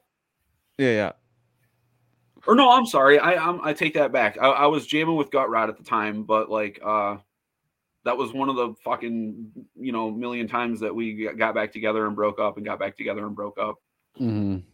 But at that point, like I, I wasn't really fucking like I wasn't really well practiced, and I definitely hadn't played any of those songs in you know like fucking four months. I think after after how many breakups and remakes do you just call them hiatuses? You know, that's really Well- what it is. It never is really a an when you're official younger, you're not really you're not really that like adept to like being like marketing smart. You're just like the hiatus thing is like a cute way to say it. it's like a hiatus. It's fine. Like nothing's wrong here. It's all good. Let it sit. Yeah, we're gonna let it. Yeah, but like when you do the pissed off breakup and then have to get back together, and people are like, "What? So what's going on? You guys all good or what's going on?" you know, like I guess I guess I should rephrase that then because we were never um we were never like you know not cool with each other after Mhm. after the fact like at, at any Yeah. So it is a hiatus situation. yeah it was Yeah. just kind of like yeah you know at some point if we can all do it again fuck yeah you know if not well hey Mm-hmm.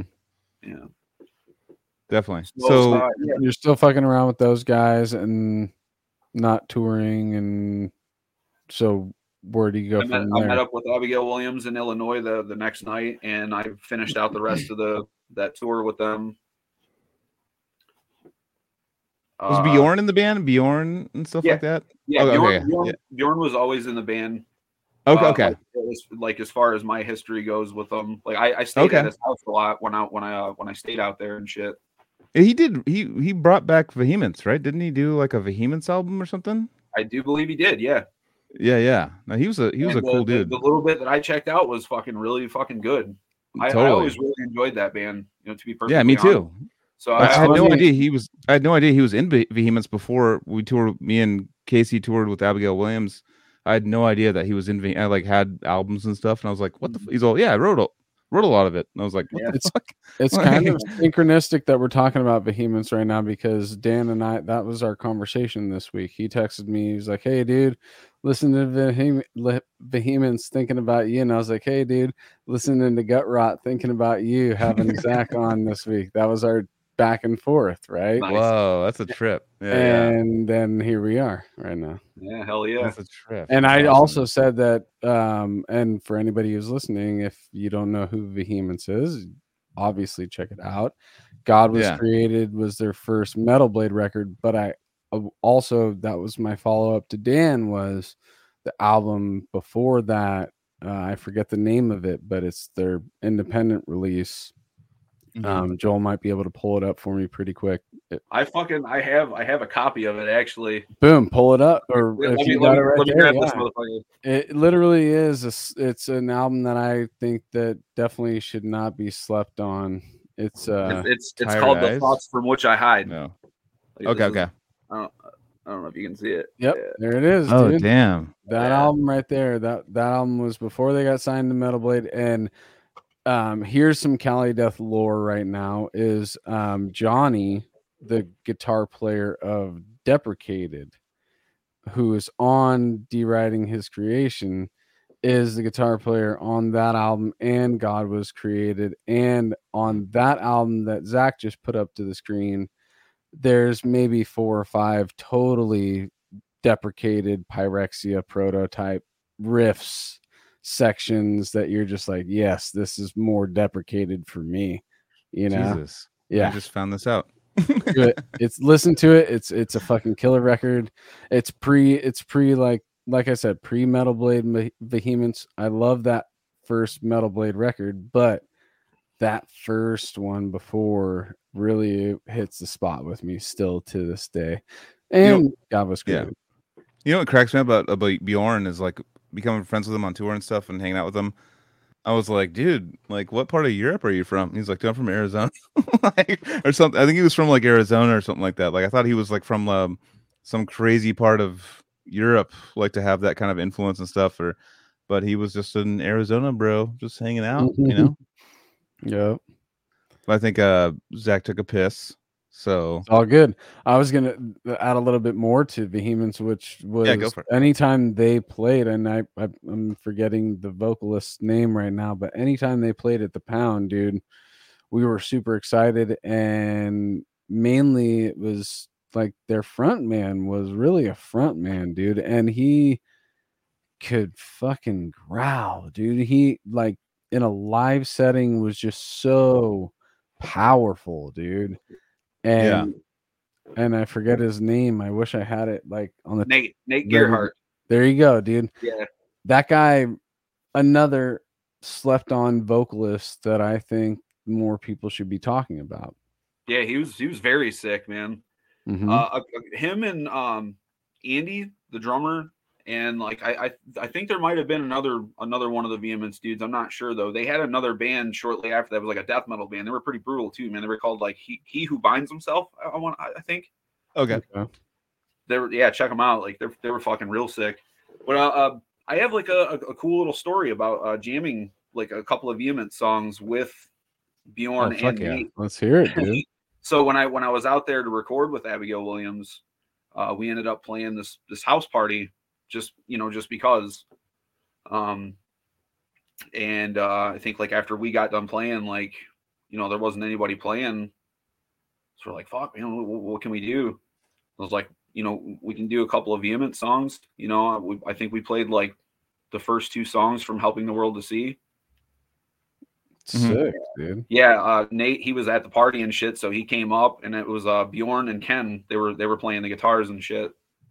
So it was That's like, rad, dude. yeah, it was like you know halfway legit. Yeah, dude. That was actually a cool record too. I I I enjoyed that one, but I did I love that one. Like that the the production was like really weird to me at first, but like I actually like grew to love it. I fucking I really really really love the way the drums sound on it. that Like, uh, that artwork is sick. Thunderous, dude. The artwork is sick as shit. The cover. Yeah, hell yeah. And uh that's the one that starts like you're in the hospital, somebody dies. Yep. Right in the beginning. Yep.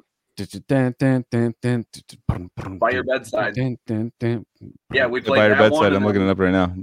Yeah, Yeah, dude. That that's a that's a band I had tons of fun watching multiple times at the pound. And yeah, those albums are great. And yeah, if you like melodic you like melodic death metal, that's definitely a band you should listen to if you haven't already. Yeah, hell yeah. Yeah, they had that that that European swag to them. That's why I was like Arizona. What the fuck? it's Mhm. like it's just they had that fucking But that first one, you're gonna they're from around the feel you're gonna feel way more like West Coast vibes on that first. Yeah, yeah, yeah, yeah. the first one that wasn't on Metal Blade. You're saying? yeah. Okay, okay, yeah. The one that I Zach haven't. I think I've had a, a physical copy, which I have a physical copy too.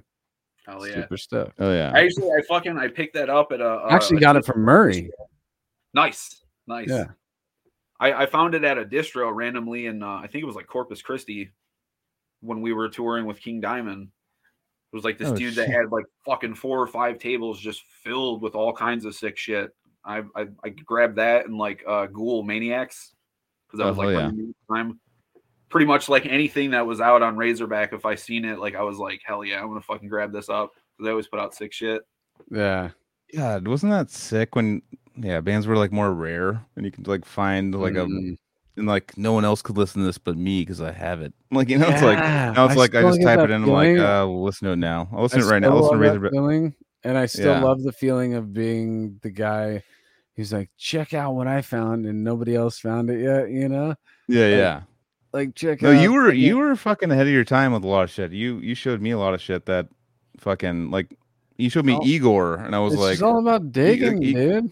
you showed me Igorrr in like 2000 like 12 or something or 11. early, You're all like yeah. check this out and I was like Before what the fuck is this band and band? shit. Yeah, yeah. I, was like what the fuck is And this? I think we've talked. I'm sure we talked about it on the show, but the reason why was just an accident because I was a Venetian Snares fan. Nice. Venetian Oh, okay, okay. Snares and Aphex Twin and going down Yeah. those rabbit holes, and then you come across uh that Nostril uh, album cover, and you're like, "What the fuck is Yeah, yeah. this? This deformed Yeah. fucking monstrosity it- Totally. that totally catches your eye." And you listen to it and you read into it, and you're like, "Wait, this is like w- if a stratosphere were to just dig into electronic music, you know? Yeah, yeah. And this is it's just a, it's like a stratosphere do through a different filter, a different lens, you It's know. different. It's a new style of music. You know, it's like, oh shit, they made a new style. Like, but but they mixed two styles and made a new style. You know, I don't. I, I mean that. I know. I I'm gonna sound all pretentious when I say that, but I don't think it's a new style. I just think I it's. think just- Igorrr's a new style. I don't think it was new. before Igorrr. I don't think Igorrr's new. Who's I before Igorrr? don't. I mean, don't. the, the the fucking the the Bungle breakcore- already happened 30 the- the years ago. breakcore you know? component definitely isn't fucking breakcore. new. That's new. But, There's a lot of new. Yeah, But the way that he mixes like the fucking like the classical shit and like I mean Totally. I know, it's, And- it's new as fuck. No doubt. I'm just saying it is Bungle through a different filter. Through a Absolutely. I was just gonna say, like, you could fucking definitely tell that fucking that dude was like a big Mr. Bungle fan, just like Yeah, yeah. mixing shit, and just being like really sporadic and crazy, and just you know, oh, I think Right. the ideas, the ideas of mixing genres and stuff was was was done before, but the genres that he chose to mix with Igorrr haven't been done before. But I think the idea that I think what Anthony's saying, like, yeah, Yeah, was Casey, what's up? just keep going backwards and be like, oh yeah, Frank Zappa, and then keep going backwards. I know. it- yeah, it's it's like, dude, stops. it's Bach, dude. cartoon Fuck music. you, dude. cartoon guys. I don't know So, their names. I know, and that's the Yeah, that's yeah. like the the Jared's pretentious aspect of what I'm trying to say is is Yeah. like me saying you can't really make a new style because it's already been done. It's all been done. Well, but I think it's also Yeah. like taking Yeah, uh, like, but I think it's like things can be relevant to the time though, and, and be like in a certain Yeah. way that like that's always going to be relevant, like in a way, like so it's like you know you could be like I'm the the Frank Zappa of that time, or like those very seventies, whatever, sixties, seventies kind of style, or like Mr. Bungle's like nineties or whatever. Like there's like different eras. I don't know, like or, I or think that you know. I think if you look at it like Legos, dude, because they're the pieces are all there's an infinite amount of pieces available to us, but the Yeah. pieces already exist. So we're taking these pieces and we're putting them together, and all, all- we're sculpting something that we think is very unique. Yeah. But in reality, the pieces already existed. Because you could say Yeah. Bungles, like Bungles, this it's like this style band of their time. You know, you can Yeah. keep going backwards until it's like like what Casey's saying, like until like, dude, the guy that fucking re- recorded the first violin is kind of like Bungle, like 150 years removed. like, like I don't know. You can like keep going back to like the influences of what, but like when they take because Bungle took two, inf- two or three, four influences and made it their own. And I feel like Igorrr did that with them and like How made it their own. exciting. I know, it's like, uh, When you hear a new be? style of music, your brain's just like, I'm, at first, my brain just wants to be like, I don't get it. Like, I, I want to boomer it, just be like, I, this isn't my, uh, this isn't from, this isn't fucking CCR, brother. I don't know what's going on. You know what I mean? want- But like, yeah, I want to be exposed to some new Lego pieces that I haven't seen. You know, you my- want some my collection Legos of Lego pieces sides. is pretty fucking big, dude. And I wanted somebody to be like, "Well, check this out," and I'm like, "Oh shit, dude! Something that I haven't." That's sick, dude. If you're into exposed to. Legos and you have a bunch of kids and shit, and you're like, dude, Legos, dude.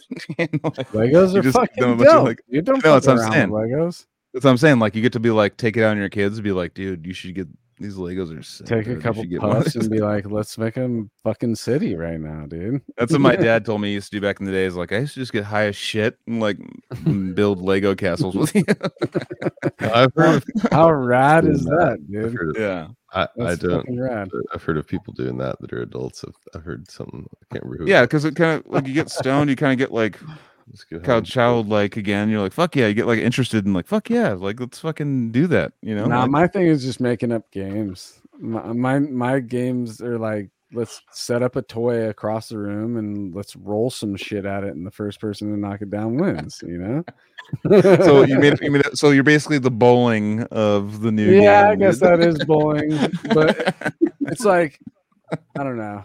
I, I I like to just like show the kids that they could just make some shit up, dude. Grab yeah. this and that, put that there, try and hit it with the other thing as far uh, you know as many it's times- constantly just like setting something know. up like in a different manner, but like trying to hit it. You're all making up games. It's like just get this need fi- figure and just We throw a need rock at it, screens. dude. be a caveman and throw shit at things. that's fun. I mean, that's redeeming as fuck when you when you hit something like when you like or simply you're- doing like air uh, like a fucking paper plane race. Oh, deal, dude, you paper know? Planes as a kid. Jesus. It's so crazy to watch young kids be like, "Wait, this is how you do it. I'm doing it myself." yeah, yeah. watching the the end result happen and be like, "I made that," and it's just a It's like what we were talking about earlier with music and stuff. Like when your mom played you a certain song, like you you watch your kids making a plane, you're like, oh, dude, that used to be the shit. Like, and watching them get all excited about it, and like Yeah. watch them fuck. Yeah, that's sick. I like that. Anyways, uh, Anyways, get me out of this.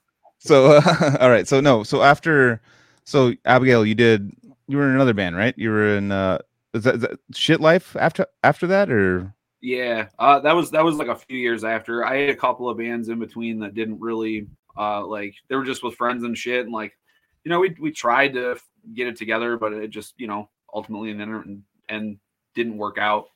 But uh, one of those bands eh, that ended up like becoming Shit Life. Uh, it was a black metal band. Uh, me and Chris, the, the guitar player singer from Shit Life, he was playing bass at the time. And like originally, like I don't know, man, like a, a long time ago, back in the the Black Dahlia days, I I had this idea uh, because I always wanted to play fucking grindcore. You know what I mean? Like Mhm. that's that was always like the initial influence? because of fucking Yeah. Pig Destroyer. You know, Yeah, and yeah. there was never there was never anybody around that like was up to snuff with like writing that kind of shit. Let you know, let alone being able to play it. So I was like, I had this idea, like you know, maybe I can learn how to play guitar and fucking like shit. Maybe I. Can, oh, okay. Yeah. My screen. went black for a Real second. shit life. so I thought maybe I could do this band by myself, you know. So I uh I tried to learn how to play guitar and it didn't, you know, didn't work out. Like I said earlier, I'm dyslexic as fuck, dude. It's hard for me to learn shit. Yeah. but uh so yeah, that was that was like an idea that I had. And then I years later, you know, I started jamming in this black metal band and um Chris, you know, he he was like, Yeah, let's let's fucking let's play grind, dude. So he started playing guitar out of necessity of doing this grindcore project, and you know that was shit life. And this is like 2009. So uh, Mhm. yeah, uh, started doing that in fucking August of 2009, and that was like my my main thing um, up until uh, earlier this year. I, I had to quit earlier this year. yeah. Just That's, that's such a good name for a band, though. I don't know. It's Yeah, as one I word, mean, I- for- For me, it just it like it screamed grindcore, man. It was just like oh yeah, dude. Yeah, yeah. You know, I, I just wanted it to be the fucking fastest, like heaviest, most intense, like shit, you know. Yeah, I remember you sending it to me enjoy on it a um, lot. I forget what platform, but you said you're like shit life, and I was like, because we had a local band in Santa Cruz that like had they had the name, but the band wasn't that good, but it was called Crap, like, and like they had bumper stickers that said you listen to crap. And I was like, dude, you guys are killing it with the marketing. That's fucking great. Like, I just like they make a bunch of crap jokes. And I was like, I and remember you were like, I'm playing in shit life now. And I'm like, that's, and I was like, I think you you hit me up in a time where I was like actually kind of really depressed, and I'm like, I fucking love it, dude. This is fucking, you know, like it like hit home for me. I, I loved that whole thing, and uh, so I mean, so like, how many albums did you put out? What did what did you do with them as far as Uh, like touring? Did you tour or anything? No, we never we never really toured. Like just uh Hmm. last year we actually fucking like got out of the state and played like consecutive shows elsewhere. You know, we like Okay. and shit. Um, you, you know, we were never really in a position to do the touring thing, unfortunately. But uh, you know, we started we started trying to branch out last year and shit. And uh once I did uh Maryland Deathfest with Shock Narcotic last year, when I got home, I just I wasn't fucking playing right, and I still like haven't been able to play right since. Like I just feel not comfortable when I sit down. I don't, you know, just nothing lines up right. It's, it's hard to explain. Is it kind of like a motor skills thing that you're kind of like tripping It- on? Like a It's it's definitely like a, a- attributed to this fucking neurological disorder that I have called focal Oh, gotcha.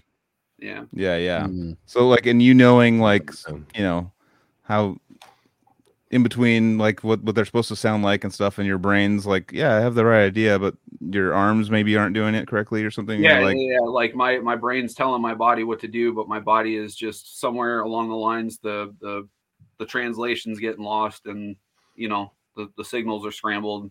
That's what it used it like when it first started it used to just be like my left leg and ankle but uh over the years like sporadically i would just have periods of time where like i couldn't fucking play blast beats and that's like the main component of it you know? I just i, I couldn't i couldn't get my hands to line up with my feet you know? And, and like i couldn't split foot i couldn't hyper blast i couldn't you know i couldn't do anything. And this would just like happen and it would happen for sometimes it'd be a couple days sometimes it'd be a couple weeks sometimes it'd be a couple months But would you would you have days like in between that that like all, all of a sudden like it would line up and then another wake up the next day and it wouldn't line up? Like as far as like Uh, blast beats and stuff. Not really, because like my, Okay. my my situation with practicing has always been like I've had to go somewhere else to play my actual drum set. Mm-hmm.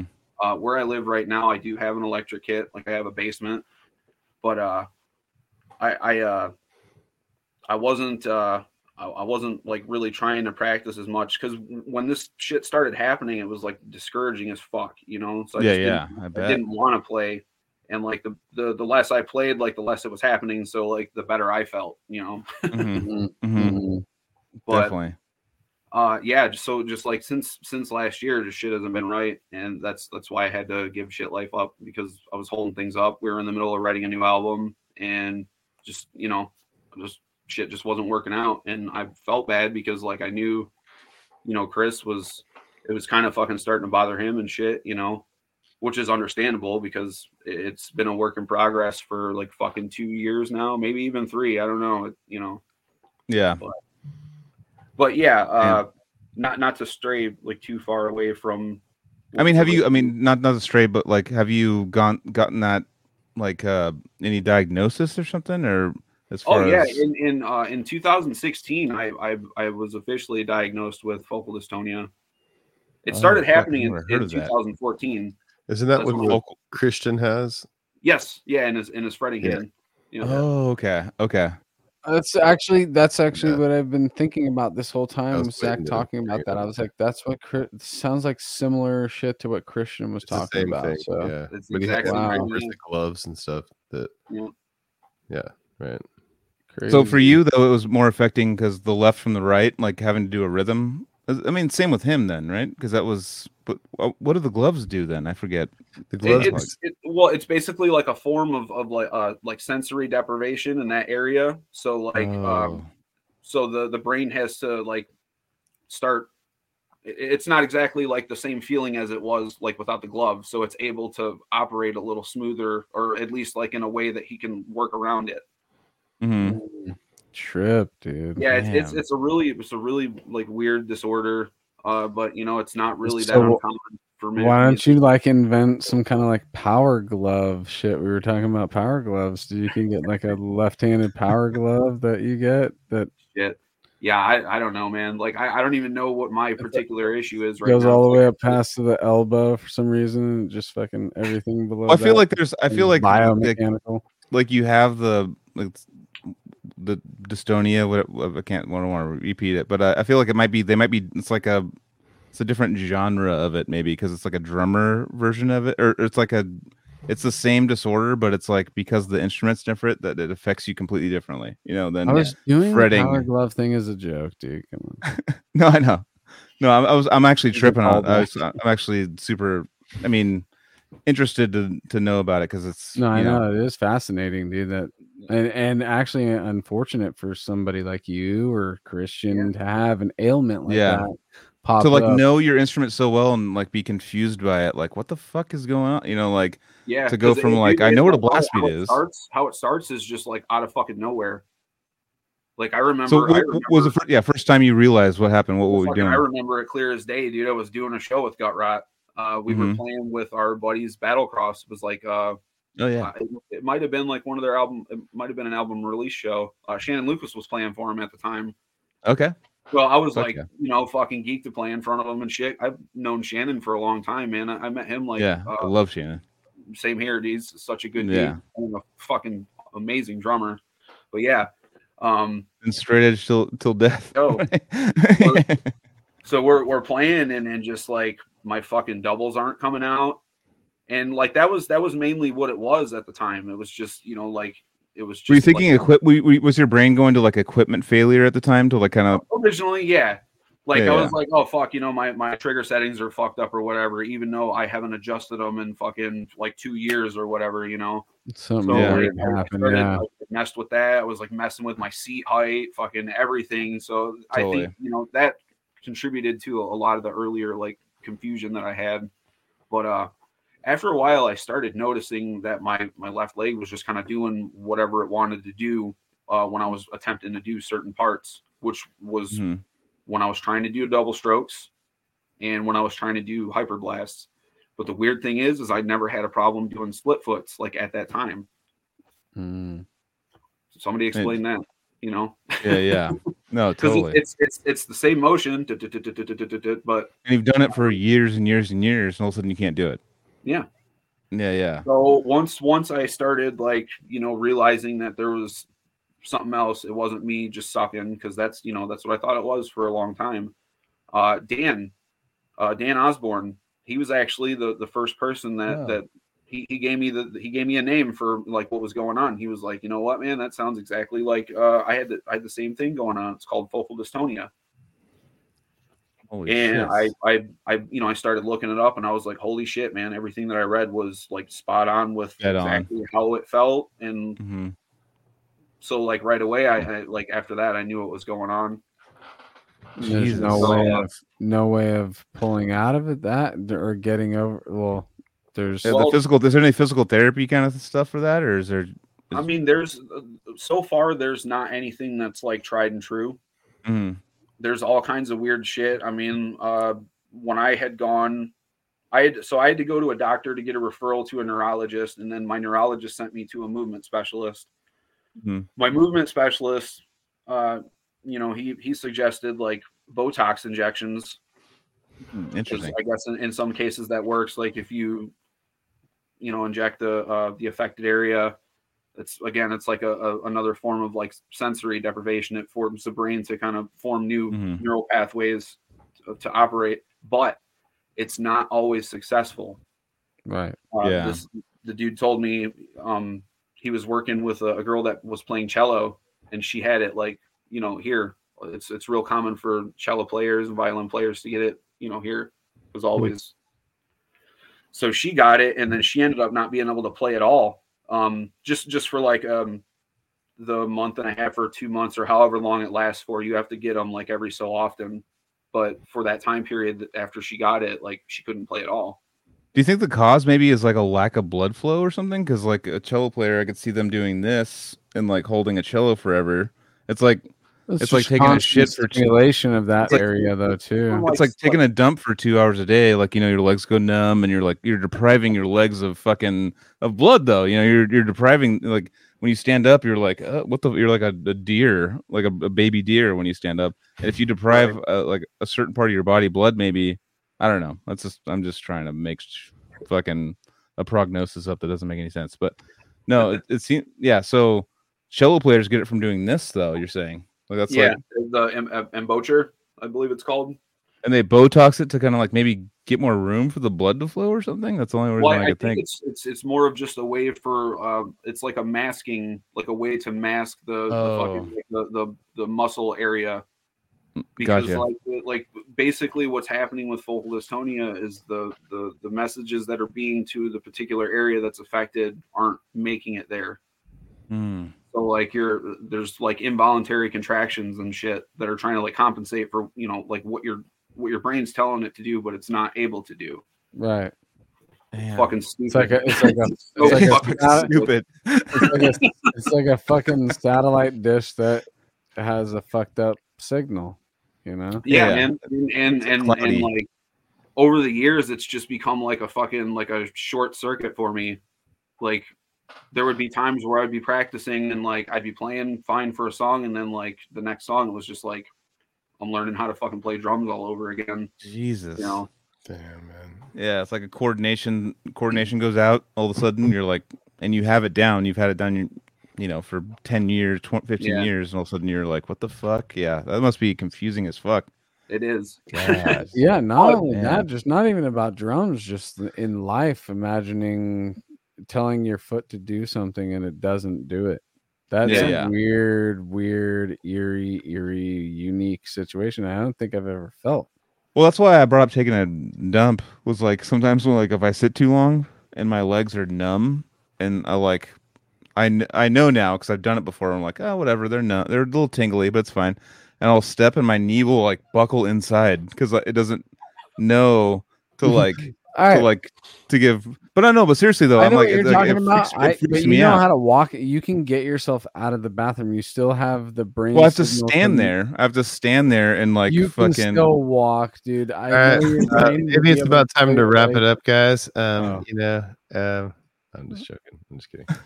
Whatever, you guys don't take Um, shit. I got it. uh, No, you would be able to if you, if you, yourself out uh, of the Casey, Casey, I love you. Love I've you. had Ca- legs that fall falling asleep. Casey's Casey's Casey's has had a shit We're life last talking night. about legs No. falling asleep. Casey's whole Yeah, body yeah. falling asleep. Every, right now. everybody's serving time Casey- on a sentence, dude. No, He had to stay up till two a.m. and then go to work all day today, and he's like trying to do the pod, and I'm like, dude, get the fuck off if you can't make it. That's like brutal, dude. I know exactly. Fecal dystonia. I'll talk to you guys. later. Speak to the All Sonia. right, dude. Fucking Mahar. I love you, buddy. All right, I'll change this to that. This. Yeah. that. Okay. But yeah, yeah, it's it's like one of those like you it's you stand up and you're like, I know my muscles can work right now, but then I've like almost fucking hyperextended my knee. I know the dump thing is funny or whatever, but like I'm, I'm like I've like I stood up like yeah I can walk like I know they're a little numb I can walk and my knee just won't like all of a sudden like it won't give any strength to it and I've almost like fucked up my leg like just walking out of a bathroom. I mean, But- but your body it's you're like you know so- your body is so like saying I want to take a right step and then your leg doesn't. Move. yeah, yeah, yeah. No, I know. It's one of those like uh have you seen those magician people that like will they'll put a fake hand next to a real hand and they'll like have it they'll have their hand behind a a, a wall. And your brain they'll- will.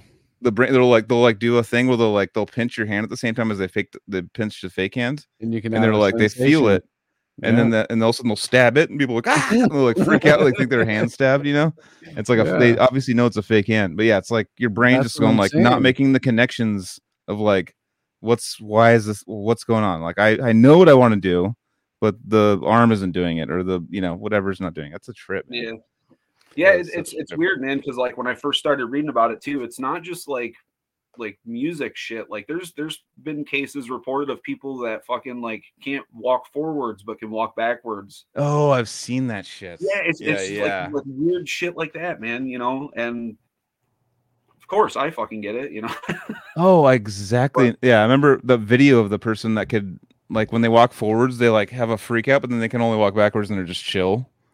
Yeah, Yeah. I've seen that before. Yeah, yeah. It's just- it's like a it's just a misrouting of information. It's like to Yep. do the thing you've always known to do. It routes it like every it just it's like shoots it and like something fucks up the the initial like thought or the the transmission and it just shoots it other places and stuff. yeah, But, like, if you do in the- Yep. Yeah, certain- yeah. yeah. Certain points on the grid that are like obscured, and then the path to the thing gets uh, lost. I know, like figuring out brains, like Jesus Christ, it's so crazy. Like what Oh, yeah, brains, like one little thing could go like And weird. It's so crazy? It's like uh, we we look at computers and shit, and how the hard drives all nice and secure and protected and shit. Our brains are attached to little tiny fibers yeah, inside of uh, like floating inside of this other thing that if you, the vehicle is dumb enough will rock that thing off of other hard things all day you know fibers are lost and things get mushed around and shit and I wonder if like if you never headbanged, that if you would not have, you know what I Uh-huh, mean? yeah, Like things like alone dude I- we've yeah. all damaged ourselves just by but it, it's an involuntary thing when it comes to death metal it's it's worth the risk at It the time. is. You're like you, you can't like there's like videos online of like people going like, all right, try not to headbang to this, and they're like. like, like, they, like, it's like it's It's like so a song that they dude. love. They're just like sitting there going like, They're, a like, meme that trying not dude to. that's like, yeah. I Uh, know it's fucking hilarious. I mean, it is it's it's it's a it's a yeah involuntary. It's uh something that we need. Yeah, it's yeah. yeah. The brain is fucked. It's I'm also like um, it's like it- the the computers are very mapped out. So we're gonna like okay, this is happening. Okay, so it's probably this part of the motherboard, and they can like find out and just go like, all right, this chip is fucked up. Let's just put a new chip in here, and then you're all good. But with the brain, it's like this fucking mush of just like things we don't understand, and Mhm. it's insane. Like it's you can't just replace a chip in there and just be like, yeah, I can see what's going on. It's the, it's the Yeah. motor skills. Let's go and yeah, it's. I mean, for me, it- when you so I have really bad tinnitus. I've brought it up a thousand times on here, but I'm like deaf in my right ear, and I have really bad tinnitus. And the only way I can describe it is my eardrums asleep. It feels like it's asleep. It feels like a like like it has a pins and needles needles? in yeah inside my head is Oh, what it God. feels like. Yeah, That yeah. So- awful. Oh, it's I mean it's it's terrible, but uh I mean, but the thing is the cool thing about the brain is that like the first 6 months was like a fucking nightmare.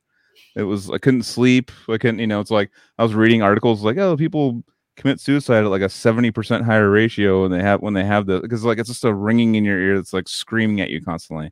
It's doing it right now that I'm thinking about it, but I usually don't think about it and it's not there. You know, it's like your brain about three or four months in will just kind of like block. It's like yeah, it's like yeah, you hear it all the time. Like it's it's all it's like if you do any drug or you do any kind of like If you orgasm a bunch, then you'd start to figure you forget about it. So you just started jerking off a bunch, right? no no it's it's like no that'd be I mean the similar thing would be like if you're jerking off all the time. It's like coming's just like I don't know like drinking water. It's not like coming anymore. It's like a thing you're doing all the time. It's like it's Drinking anything water can be orgasmic after it can if you're like super you dehydrated. Really, no, really want it. Yeah. but uh, it's it's to me it's uh yeah it's just your brain catches on your brain catches on and goes like all right well this thing's all crazy let's just not focus on it anymore like you got it all the time let's go ahead and move the Yeah, attention like somewhere else people with floaters in their eyes. Your your eyes like relearn how to see yeah yeah without it, It- or like, it's weird even talking about it like even talking about the the tinnitus thing right now it's ringing so loud right now because because you brought I have not- I have not focused on it. Yeah. yeah Yeah. yeah and i can't hear out of this i don't know why i put a headphone here this is like the same this is the same. like it doesn't matter. It just looks, I guess, cooler to not be like fucking like this or something. But um, but yeah, no, your brain just acclimates, you know, and and figures it out and just goes like, all right, well, that's not something we need to worry about anymore because you know you're used to it, and it'd be like it's like breathing, like, and even like I had like strep throat a month or two ago, just involuntary swallowing spit. Like I didn't even think I didn't even think I I was not even paying attention to that, but when I had like I had like pins and needles in my throat, and every time I swallowed, I'd punch my desk as hard as it was like the most painful thing, and I would just punch some punch myself, punch my desk, something because it was like I had to spit because I didn't want to swallow sweat, swallow sweat, dude, swallow spit. Swallow surge. yeah, but no, like just to like like swallow in a conversation, like yeah, totally, dude. Like what, like that, like I got that down to a science of how much I do that, like how much we all do it, and we don't even think about it. You know, like it's it's What the you're brain just Swallowing is a bad thing. no, no. I'm saying that like if you have a fucking if you have like pins and needles or like a fucking like a razors in your throat, Yeah. then you're gonna pay attention to how much you do it that you don't even think about it because your brain's already doing it for you. Yeah. It's like breathing involuntary. Anyways, I uh, I go on these rants tonight, but, uh, you have. It's all. Good. But good, you know, I'm This just keeping the words fun. flowing, dude. no, it's all good. Word word flows where where where's that? Um, You're like, I can't get the words out. Shark, nah, Shock Narcotic is a really fucking good project, dude. And it's yeah, like let's talk about that. basically Dan. a super group, dude. Like Uh, yeah, uh, of sorts. Yeah. rattle off all the people involved. What's that? I said, tell us all the or rattle off, tell us all the people who were involved. See, Okay, uh, so um, the uh, the singer is Sean Knight. He he sings for a band called Child Bite. mhm, Uh, Okay. they're weird, but like in the fucking best possible way. yeah, Like they're weird as fuck, but like in the best possible way. I love Anybody that likes fuck. weird music should check them out. I'm down. Um, the guitar player Jeff Tuttle, he used to play guitar for Dillinger Escape Plan uh, a while Oh, ago. fuck yeah. On uh Operation Paralysis. What what's that?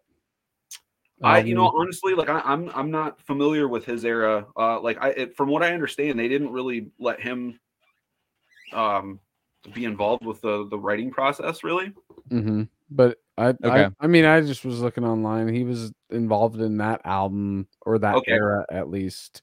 Right on. Yeah, like Yeah. I, I'll, I'll be totally honest, dude. Like I, I lost interest in them when uh, I think it was Miss Machine came out. Like I- Really? I, I love everything up up to up to that.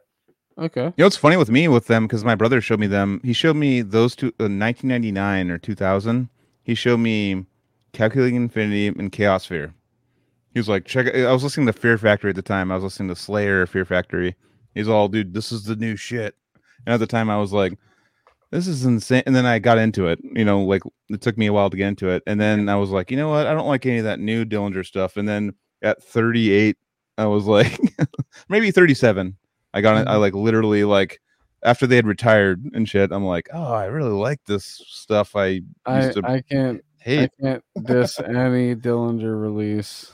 I can't, but I will always say that calculating infinity and um That was such under a the running up album. board and Yeah. the self-titled Yeah, yeah. the, the first three releases which is that the two eps and calculating Just It's- calculating to come out when it did. I mean, obviously, no one gave. I mean, no one was like fucking exploding over it. But that kind of music the came bee's out at the time. for me dude Yeah, yeah. it was I very like, very unique when i came across it i i, Yeah, I yeah. have to thank relapse for the millionth bajillionth time on this uh podcast for putting out those compilations Oh yeah, the contaminated. yeah the contamination. Oh, yeah. contaminated uh compilations were very very crucial component Oh to yeah, all, all those compilations, letting nuclear me- blast, exposing the me earache. to and Yeah, yeah. and they were always like we'll give you two songs per band so it'd be like these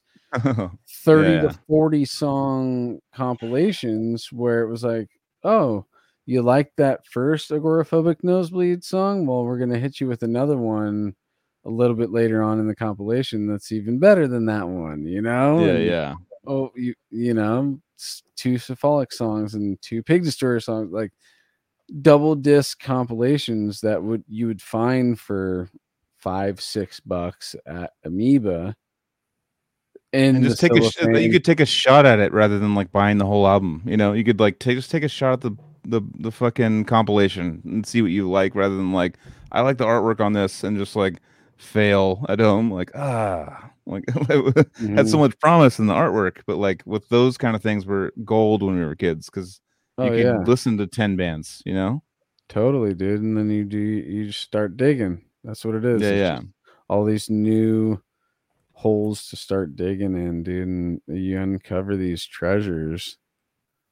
Ah, i miss i know we keep like every episode i think we bring that up. I know like, we're such old how much we guys now, miss dude. just like you know you remember that zach going to the record store and just being like Oh, oh, yeah. dude yeah it's like that time. yeah. we were driving around up in uh, you know rocklin area and shit and bryce is like i found a record store for you and there it was right there and i forgot what was it called was it uh no i know i know i used to go there all the time i know exactly what you're talking about it's like It's they're they have street lights basically there like still basically they have the, so she she was like i found one for you it's and not was- uh, spencer's but it's so now like I'm, I'm literally so stoked for the first time in a very long time I'll i'm be about, right to back. go to, that. Go Pete, it's all yeah. good. about to go to a record store for the first time in a very very long God damn time, it! I used to go to them all the time. I know exactly. Where, there's like five of them, but I, there's probably like one or two of them now. By the way, now that we have kind of like some uh, Anthony DeJoel time, um, I was talking to, even though I don't give a fuck, uh, probably not supposed to talk about it, but Shara's, uh,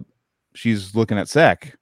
She Mhm. she wants to move. Her, and Jared want to move to Sac, and uh, I was That'd like, so awesome and I was they were like I was telling them like because I know her profession she got into and I know that like you know Jared's doing his like work from home stuff so I was like well for for their deal I was like Rocklin and Roseville is like the spot Mhm. um where you need to and I know Anthony's moving there and stuff and he's trying to Joe Rogan us and make everyone move to Austin Texas aka Rocklin um but uh, no no but the same I've, I've had that thought for a long time that's like and the fact that you got your dad did that first and moved to Rocklin I was like fucking good choice brother that's a That's a great ma- choice. He's actually the Joe Rogan of the I, situation. mean, I was if, if. I had money, I would have been that. I'm just saying. yeah, no, like, if I had money to like buy a house, like it's insane, dude. Like California. I mean, how like are do you do you own a house or are you renting, Zach, or like like uh, buying? I, I live I live in a townhouse in a cooperative, so like I bought Okay. into this place. It's like a, Okay. it's a fucking really low level of of ownership. I don't Yeah, really yeah, own yeah, it, like I kind of That's higher than me. I've only rented my whole life, so I'm just like, Yeah. yeah, yeah. That's But I- yeah, because I know. I also Go work here too, like where I live. I, oh, I've- Oh, I've cool. been working here for like fucking 15 years. Nice. Yeah. So that do they put so on top of cost of living? Are you getting any kind of wage on top of it, or is it just kind of like you're working for your your place to live? Oh no, I I uh I fucking I definitely I pay like the so where I live is based on your income and I Mhm. pay like the most you can pay like to live here. I don't Okay. get any kind of I don't get any kind of like discounts or fucking benefits or anything because I'm an employee. Uh Yeah. because I I'm a uh, because I fucking like bought into my uh my unit like outright. I didn't get it as like a maintenance unit. Okay, okay, that's cool. I mean, in San, I mean, we're California, like for where me and Anthony are right now. It's in, it's like a. If you want to read the comedy papers, just go to Zillow and type in our fucking area codes. It's like, oh, you want a like a six hundred a six hundred square foot place? It's like, dude, it's it it can be yours with a six point five interest rate at eight hundred fifty thousand dollars. It could be yours. Like if you want to pay like seven thousand dollars a month, dude, you can totally. It can definitely be but there's like a up north in Sacramento, it's like it's like half, probably around half for what you get, and like it's yeah, it sucks because It's getting a little know, bit I- higher than half, but it's still uh it's so I mean I look at it every day with Rocklin and stuff, and it's it's it's a little bit higher. I mean, yeah, a little bit, but like Jesus, around here it's like, but that I have that calc that it's mortgage so calculator. there. It's fresh. Everything's still being built. Yeah, there, yeah. It's you know? worth like here it's like, oh, you want to buy a piece of shit for fucking it's is built in 1962, dude. Not that old. it's like it's like it's only eight hundred thousand dollars, but it's like seven hundred square feet with one parking space, dude. We're gonna hook you up with that. It's like it gets like to the point where and with like I have this interest calculator. I've been tripping on it like the last week, so that's why I'm bringing it up. It's like it literally goes like, oh, you're paying like nine hundred thousand dollars in interest, and like in the master six- bedrooms, uh, ten by eleven. It's like, Right. dude, it's like it's not doable. It's like, I mean, unless you can get some sort of a deal, like in this, like Pacifica, San Francisco, Santa Cruz. Santa Cruz is like the highest right where I'm living right now in Aptos. It's like, it's like the cheapest house is like 1.5 billion, I think. Like it's ridiculous. It's like that's like that's like a nine thousand dollar a month rent. Like if you want to, I mean, uh, for your mortgage, it's it's just getting to the point where it's like, all right, dude, we'll, we gotta we gotta leave now. like you got us, you got us. We gotta leave now. like I mean, love Anthony had a spot. Anthony bought a spot in Pacifica, like w- uh, during the 12 years ago. downturn. yeah, yeah, like during the best time to buy it, and it's like ten times more now or something ridiculous, right?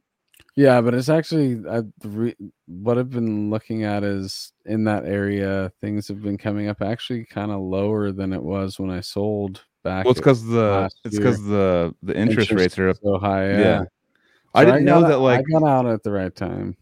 I, I didn't know that like that little calculator I had. Sorry to take it on a fucking mortgage rant, but like at like two percent, it was like you pay fucking five hundred or four hundred thousand dollars total in interest. But then you go to six percent, it's like, dude, you pay like a million three hundred thousand in interest. And I was like, what the fuck? I didn't know like such a small percentage. Like you're paying like like it's literally every percent's like doubling almost. I'm like, okay, I didn't know it was like that. So the Yeah. math behind it, I'm just like, all right, well, I get why everyone bailed because you you can't live here Yeah, unless like you own a fucking corporation. Anyways, if I was ever California's a uh, beautiful last thing I'm going to say on this, if I was ever going to have space for the amount of humans that I've made, I needed to get the fuck out of there when I could. Yeah, yeah. and I, and I did. I remember me and you were talking about. it, You were like, "What should I do?" And I was like, "Dude, fucking, leave. Like, you gotta leave, dude. What the fuck?" like, I You- love our some- I love our this is our thing, dude. Is like we were talking about nostalgia earlier. Is is it is that's like the main thing that keeps us from leaving. Zach's in his hometown. Exactly, yeah, yeah. That's kind of was like in the question that I asked in the beginning because mhm. I'm uprooting from it and I'm starting, you know, I'm having this slow transition working here still, going up there. I, I I've had this like long term transition stage where now I'm like okay with it because I'm starting to see the differences of what it was versus what it is now. yeah, it's been. It's now rich people have it now. You're like, all right, well, Yeah, things are different. There's like Yeah. 50 to 80 percent of the people that you grew up with are gone. Mhm. Like it's like oh, like everyone's gone. anymore. You know. Yeah, yeah. I used to get on the phone with this guy back like in 10 years ago. Like we I'd call him like uh, and he'd be at the grocery store and it'd be like a fucking like a signing. Not even a signing, but just like everyone he ever knew in his life would be at Safeway. Like he'd be like, "Oh, what's up, dude? How's it going, man? Oh, hey, what's up?" Blah, blah. And now it's just probably like everyone just like, "Oh, fuck this. I need to like actually get a house with more than like one bedroom." Like, Yeah. it's it sucks. But anyways, I'm uh ranting again. We I think it's all well. cool. That's what this show's about, dude. Is Yeah, man. ranting. Yeah, yeah. well, dude, fucking Zach, man, Yeah, this is it's fucking fun, really dude. cool to fuck. I mean, we're hitting the three hour mark, but it's been fucking rad to have you on. And um, you've always been like when I well, I was talking about this pre podcast when I first got to actually meet you. I guess that was at the at the roller rink, right? And I think in that, like, Michigan. we, we, we might even have fucking met like in California, like okay. prior to, uh, like Did 'cause you I ever did, play the pound? Yeah, a bunch, yeah. Yeah, Yeah, so Any pound. That's probably anytime where. we came through the pound, we were kicking it for sure. yeah, yeah, man.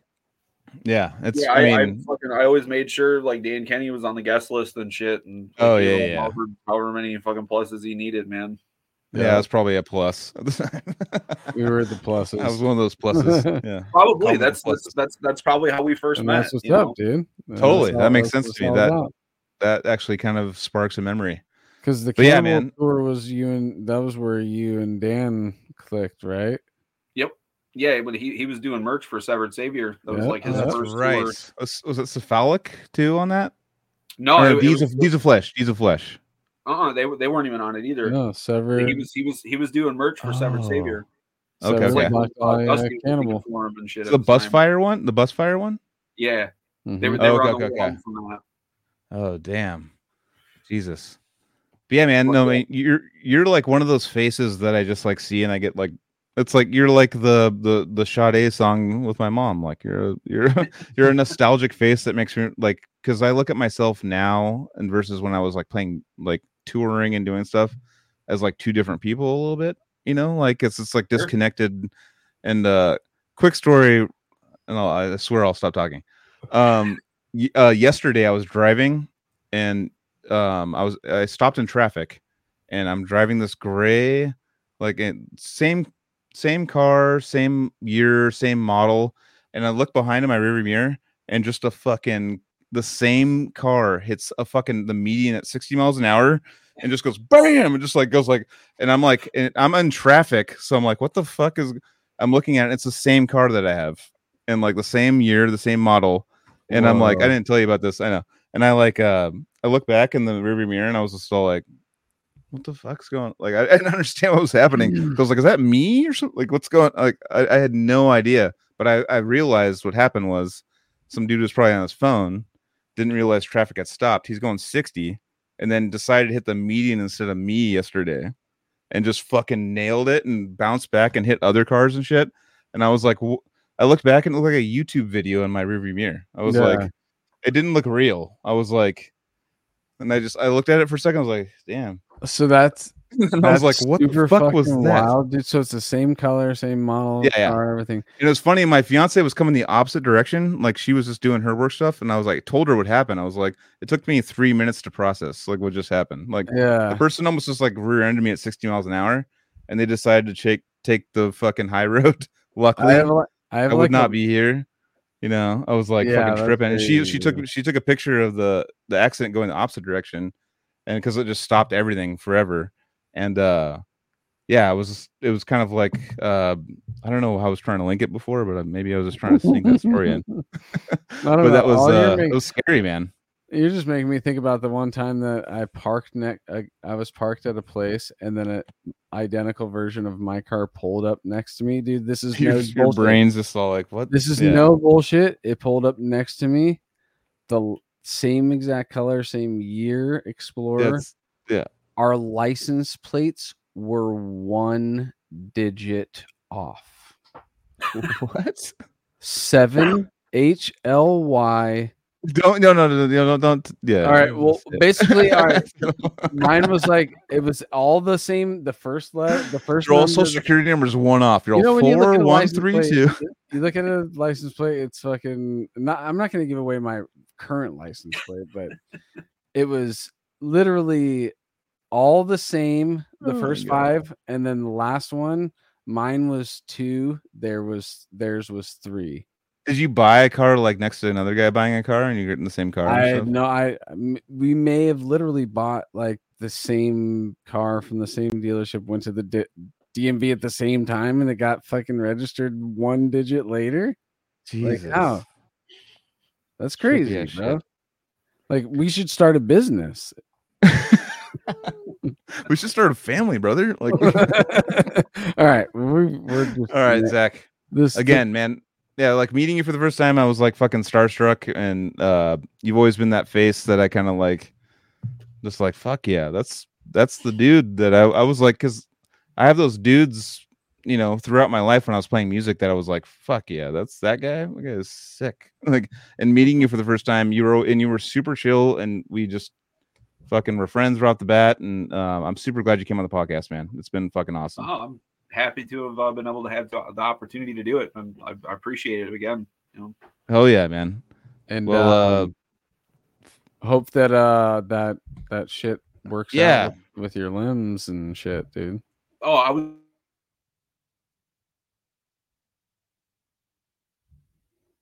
Okay, I thought you were frozen too, Anthony. I thought we I all were I just- when things freeze, I just like stop Can doing anything. anything. 'cause I don't know if it's No, me or uh, you uh, guys. uh, so Zach, you you froze. You're like, he's all. I hope that shit gets better. You're like, oh, and you just froze for a second, and then I saw Anthony freeze because I froze too because I was like, was that me or is that who's going yeah, on? that's what it, that's what you do when you freeze. You're just like, uh, if it's mine, I'm just gonna shut up because they might still be doing some shit that isn't gonna translate to the people who watch it. that's where know? this came from. Yeah. So, so I was saying, I- I, I just recently discovered that uh, Victor Wooten had focal dystonia, has focal dystonia, and he was Mm. dealing with it for like 15 or 20 years before he fucking knew uh, what was going on. Um, Wow. So he he started uh, working with this doctor. Uh, he read this book written by this doctor that had focal dystonia, and like somehow kind of figured her way out of it. So she started helping like musicians and like anybody else that had it. Sort Uh, of I- therapy. Yeah, it's like some some uh so like some mindfulness. Uh, I the think I think the term is brain spotting. Okay. weird- yeah, like a weird new, newish anyway, kind of like technique. But uh, Mhm. yeah, I, I just bought the book and I, I haven't like gotten all the way into it yet. But if it helped him, he said he he uh experiences like way less dystonic symptoms now. Like it still happens every once in a while, but like it's not it's not like it was for him. So if it helped him, I I- you know why can't it help me? When I Definitely. was when I was a kid, I wanted to wiggle my ears, and they didn't wiggle when I wanted them to wiggle, like for a I long time, dude. I just was talking to my niece and nephew about this yesterday, but this is so funny because it's just making me think about it again. I wanted to wiggle my ears like Alfalfa from the Little Rascals, and I couldn't do it. But I, I in my head was trying. There'd be times where I'd just be sitting there, probably staring at the wall. My mom, like, "What the fuck is my son doing right now?" And I'm just trying to wiggle my ears and at one point finally it, it, it clicked and i can wiggle my ears today i can individually wiggle them too i can do the left You can and right. individually wiggle. Them? Yeah i can wiggle one side i can wiggle the other and and and i remember the moment that it clicked where it started to happen and i'm like there was some connection that had to have been made right Oh, there. Zach's all like, dude, it's sick, dude. Uh, uh, My drums are fucked No, up. You're talking about your ears. Uh, maybe if you try hard enough you can make the connection again. Oh yeah, so he's not trying hard enough, is what you're saying. Maybe you you need to fucking man up. That no, I'm just joking. I'm joking. No, you know he- he's kind of right. I I haven't I haven't really been playing at all uh since I had to fucking like quit shit life. I've been like just jamming like a couple times a week, um, just to keep the- up on the, the the new shock shit because I do have to go record it. you know, at some point. And the fact that it's a mental thing in the beginning, now that you're like, you know that it's a thing that you have to deal with, that that like can You could probably make the connection. where I mean, you probably could make but it's also be like, okay, this this arm's the- off. This arm's like behind in time now, so I have to like send the signal earlier or something. Like, there's got to be some.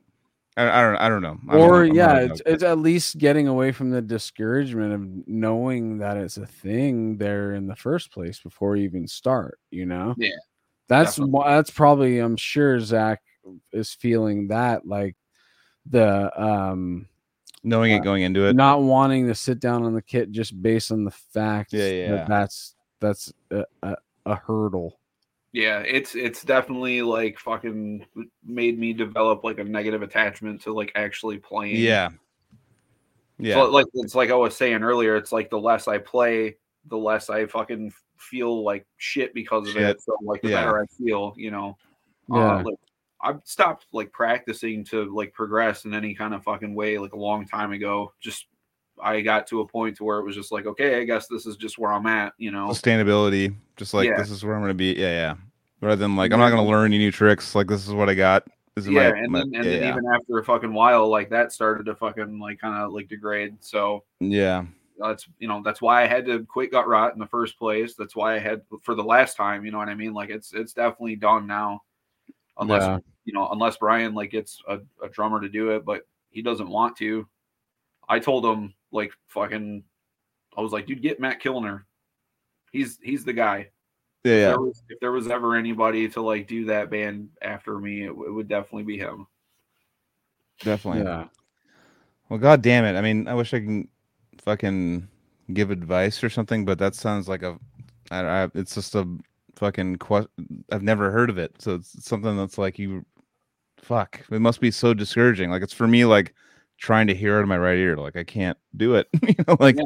there's nothing I can do. It's kind of like that. It's just like Yeah.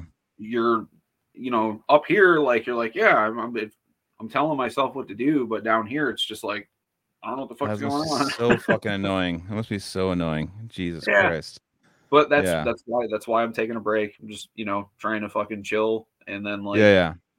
you know like get my get my fucking my shit together and be inspired to actually sit down and have fun playing again and you know like try to Right. fucking keep keep doing stuff and shit because like Yeah.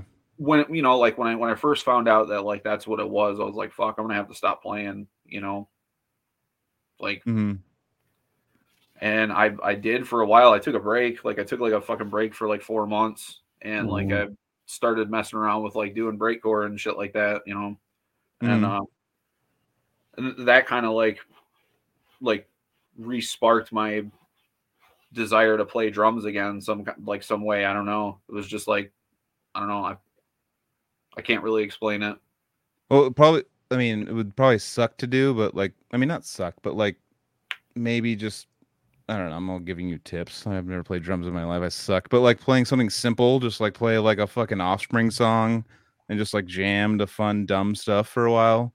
Would I be, just would think, probably yeah, be my first. getting my- creative at the base of it all like you you get to a point where you're creative again then it's attached to you know what Yeah. you've already done so then you can fall back into those other things if you really just it's keeping those connections you know it's like yeah for sure building a music brain and not trying trying not to get alzheimer's you know Right, and right. lose the connections like Yeah. yeah, for for now i'm i'm gonna not really worry about trying to fucking play the fast crazy shit you know what i mean Yeah, It's just kinda- have fun. Just like have fun again. Play punk stuff or play something that like yeah play a Korn song. You know, it's like Like, play stuff know- that's like easy. The, Like, the you know, for shock you. narcotic stuff like it's not like super crazy anyway like it- okay so it's not super crazy for me to play it's not you know it doesn't like fuck me up like it does Mhm. to try and do Gutrot or shit Gutrot, or yeah. whatever, you know so hmm so i mean if you know if that ends up fucking fucking up for me you know, i guess i'll just like start playing something else maybe I mean, if, uh, you'll try playing the fun stuff. co-host of Cali Death honestly podcast like if, if, if Yeah, i end up if i end up like and i'm I'm sure i will at some point because like i can't not fucking do band stuff but i i really do want to like the next band that I do, I, I want it to be like some really fucking like metallic thrash punk hardcore crossover shit, dude. Mm-hmm. Like like Leeway meets fucking Poison Idea meets fucking Stigmata, like you Yeah, know, yeah, totally, sick shit like that. Hell yeah. definitely. Well, again, man, I fucking. Yeah. I mean, uh, I don't want to say pray, but whatever. I'll, I'll pray. I'm not a religious person, but I'm, I'm fucking hope you fucking get back on there and fucking it comes back to life. And I know that with things like uh, Joel Haston, the guy that's he's a local booker. He had um with us uh, the palsy, the Bell's palsy, whereas Mhm. this all of a sudden his face just went numb, and, Yeah, and, yeah. like one side of his face was numb, and but it slowly kind of came back. You know, it's like one of these like brain things that like it slowly came back. He still has it a little bit, but like uh, there's like a recovery. You know, there's no like explanation. There's nothing, but there's like sometimes people just it just goes away one day. You Yeah. know, and um, you know, through like acupuncture, I don't even know if that works, but like through things like that, like um, he, he's starting to make strides in like getting this stuff together, and that's that's what I'm that's what I'm hoping for you, brother. Hell yeah, appreciate it, man. Yeah, I- I'm Yeah. definitely like open to try a bunch of different shit. You know, like I, I have tried a bunch of different shit. It's been 14 years, 14, 15 years, something like that. Yeah. it's been an issue. So it's like, you know, Definitely. or no, Well- I- I'm sorry, I'm I'm fucking I'm a like dickard over here. It hasn't been that long. It's been like nine or ten years or something like that. It's only been nine or I'm- ten. It's only been a I'm- decade. I'm- yeah, I'm, I'm I'm I'm mixing up my fucking my work. I've been like working for this place that long, and you know, yeah, yeah, Yeah. That's still a long time, man. But Yeah. you know, I mean, yeah, just have fun with it and see where it takes you, and hopefully, it, it takes you in the in the direction of of feeling back to yourself again. That'd be. I mean, if it doesn't, then whatever. Fucking Oh yeah, definitely. find something else. Yeah, You there's still have positives all everywhere. the yeah, that you've done, and you'll still figure out something to get creative with, no matter what, dude. I yeah, I yeah, that. exactly. Yeah, big time. Hell yeah, dude. All right, well, let's wrap this one up, boys. Um, again, thank you so much. Zach. Thank you for let's having do, me. Let's do them really fast, dude. All right, It's fine. All right, go uh it. battleforgecoffee.com, the homies and deeds of flesh. Go buy their coffee, support them. Support us at calideathpodcast.bigcartel.com. Uh shirts are available there. And yes, that is how you support us. Um, financially at least. Tell your friends about us. That's how you support us for free. Yeah, uh, Chicago Chicago domination's coming up. Shit, we didn't say that on the top, dude. We'll we'll And do also it. shout out to Adam. do Adam hit me up uh, for Vader. He's he's restarting Vader caps and stuff, and might have something down the pipe for for Vader caps. But that's like what Decrepit used, and yeah, we yep. you know everyone used Vader back in the day. So shout out Adam. Uh, he's he texted me last night. They're getting back together. So yeah, you, you might be hearing us talking about them later. And sorry, Miguel. Uh, we'll we'll do we'll do some extra social media plugs for them this week since we didn't do that at the top. Shocker. yeah. It's Yeah. on my birthday. I wish I could fucking go. I didn't even plan that correctly. I didn't plan my birthday correctly. But July, end of July. You did not plan your own birthday correctly.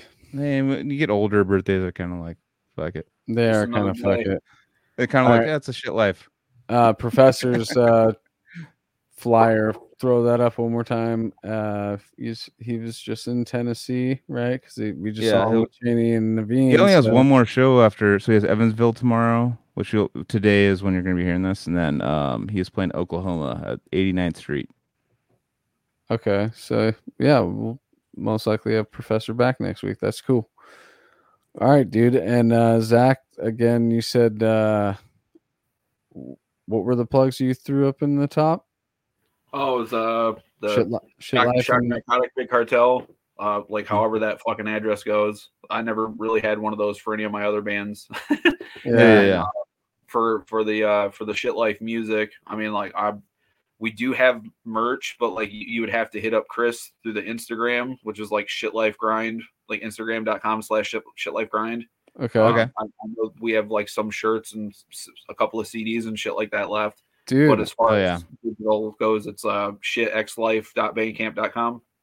Fuck yeah. sick. Yeah. I'm down. I'm All down right, a guys. couple of those CDs, dude. Hell yeah, man. Two, you want two CDs, dude? I, I want all the CDs, Two dude. CDs nuts. Sorry. Oh. There's Oh, I, I, there's like there's there's two like physical copies, like two different physical copies. The the fucking Rain and Bud CD, and then the split we did with Noisy Neighbors. I, Okay. I know like Fuck there yeah. was there's like some of those left. Yeah, Rain Oh, and yeah. Bud. Rain and Rain and Bud, dude. Such a sick fucking album name, dude. Thanks, Fuck man. yeah. Good shit. Oh yeah. All right, love you, brother. Good to see you, man. You too, man. Yeah, dude. Always. And uh, we're we're not raiding anybody, are we? Is there anybody we're raiding? Uh, I can't do it right now. All right, I well, had it ready, you- but I can't. Love do it. all of you guys. Love all the people that we could have rated. Have a good. I'm gonna do it. No, hold on. give me give me two seconds. I'll do it.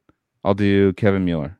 I'm really excited to see Cynic and Atheist this weekend. I'm gonna be elbow to elbow with Joel.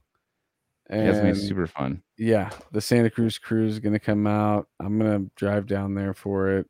Drive back that same night for work the next day. I don't give a fuck. It's gonna be like old times. I'm gonna get it. Yeah, dude.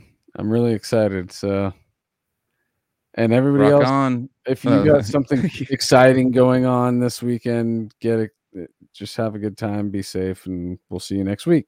All right, love you guys.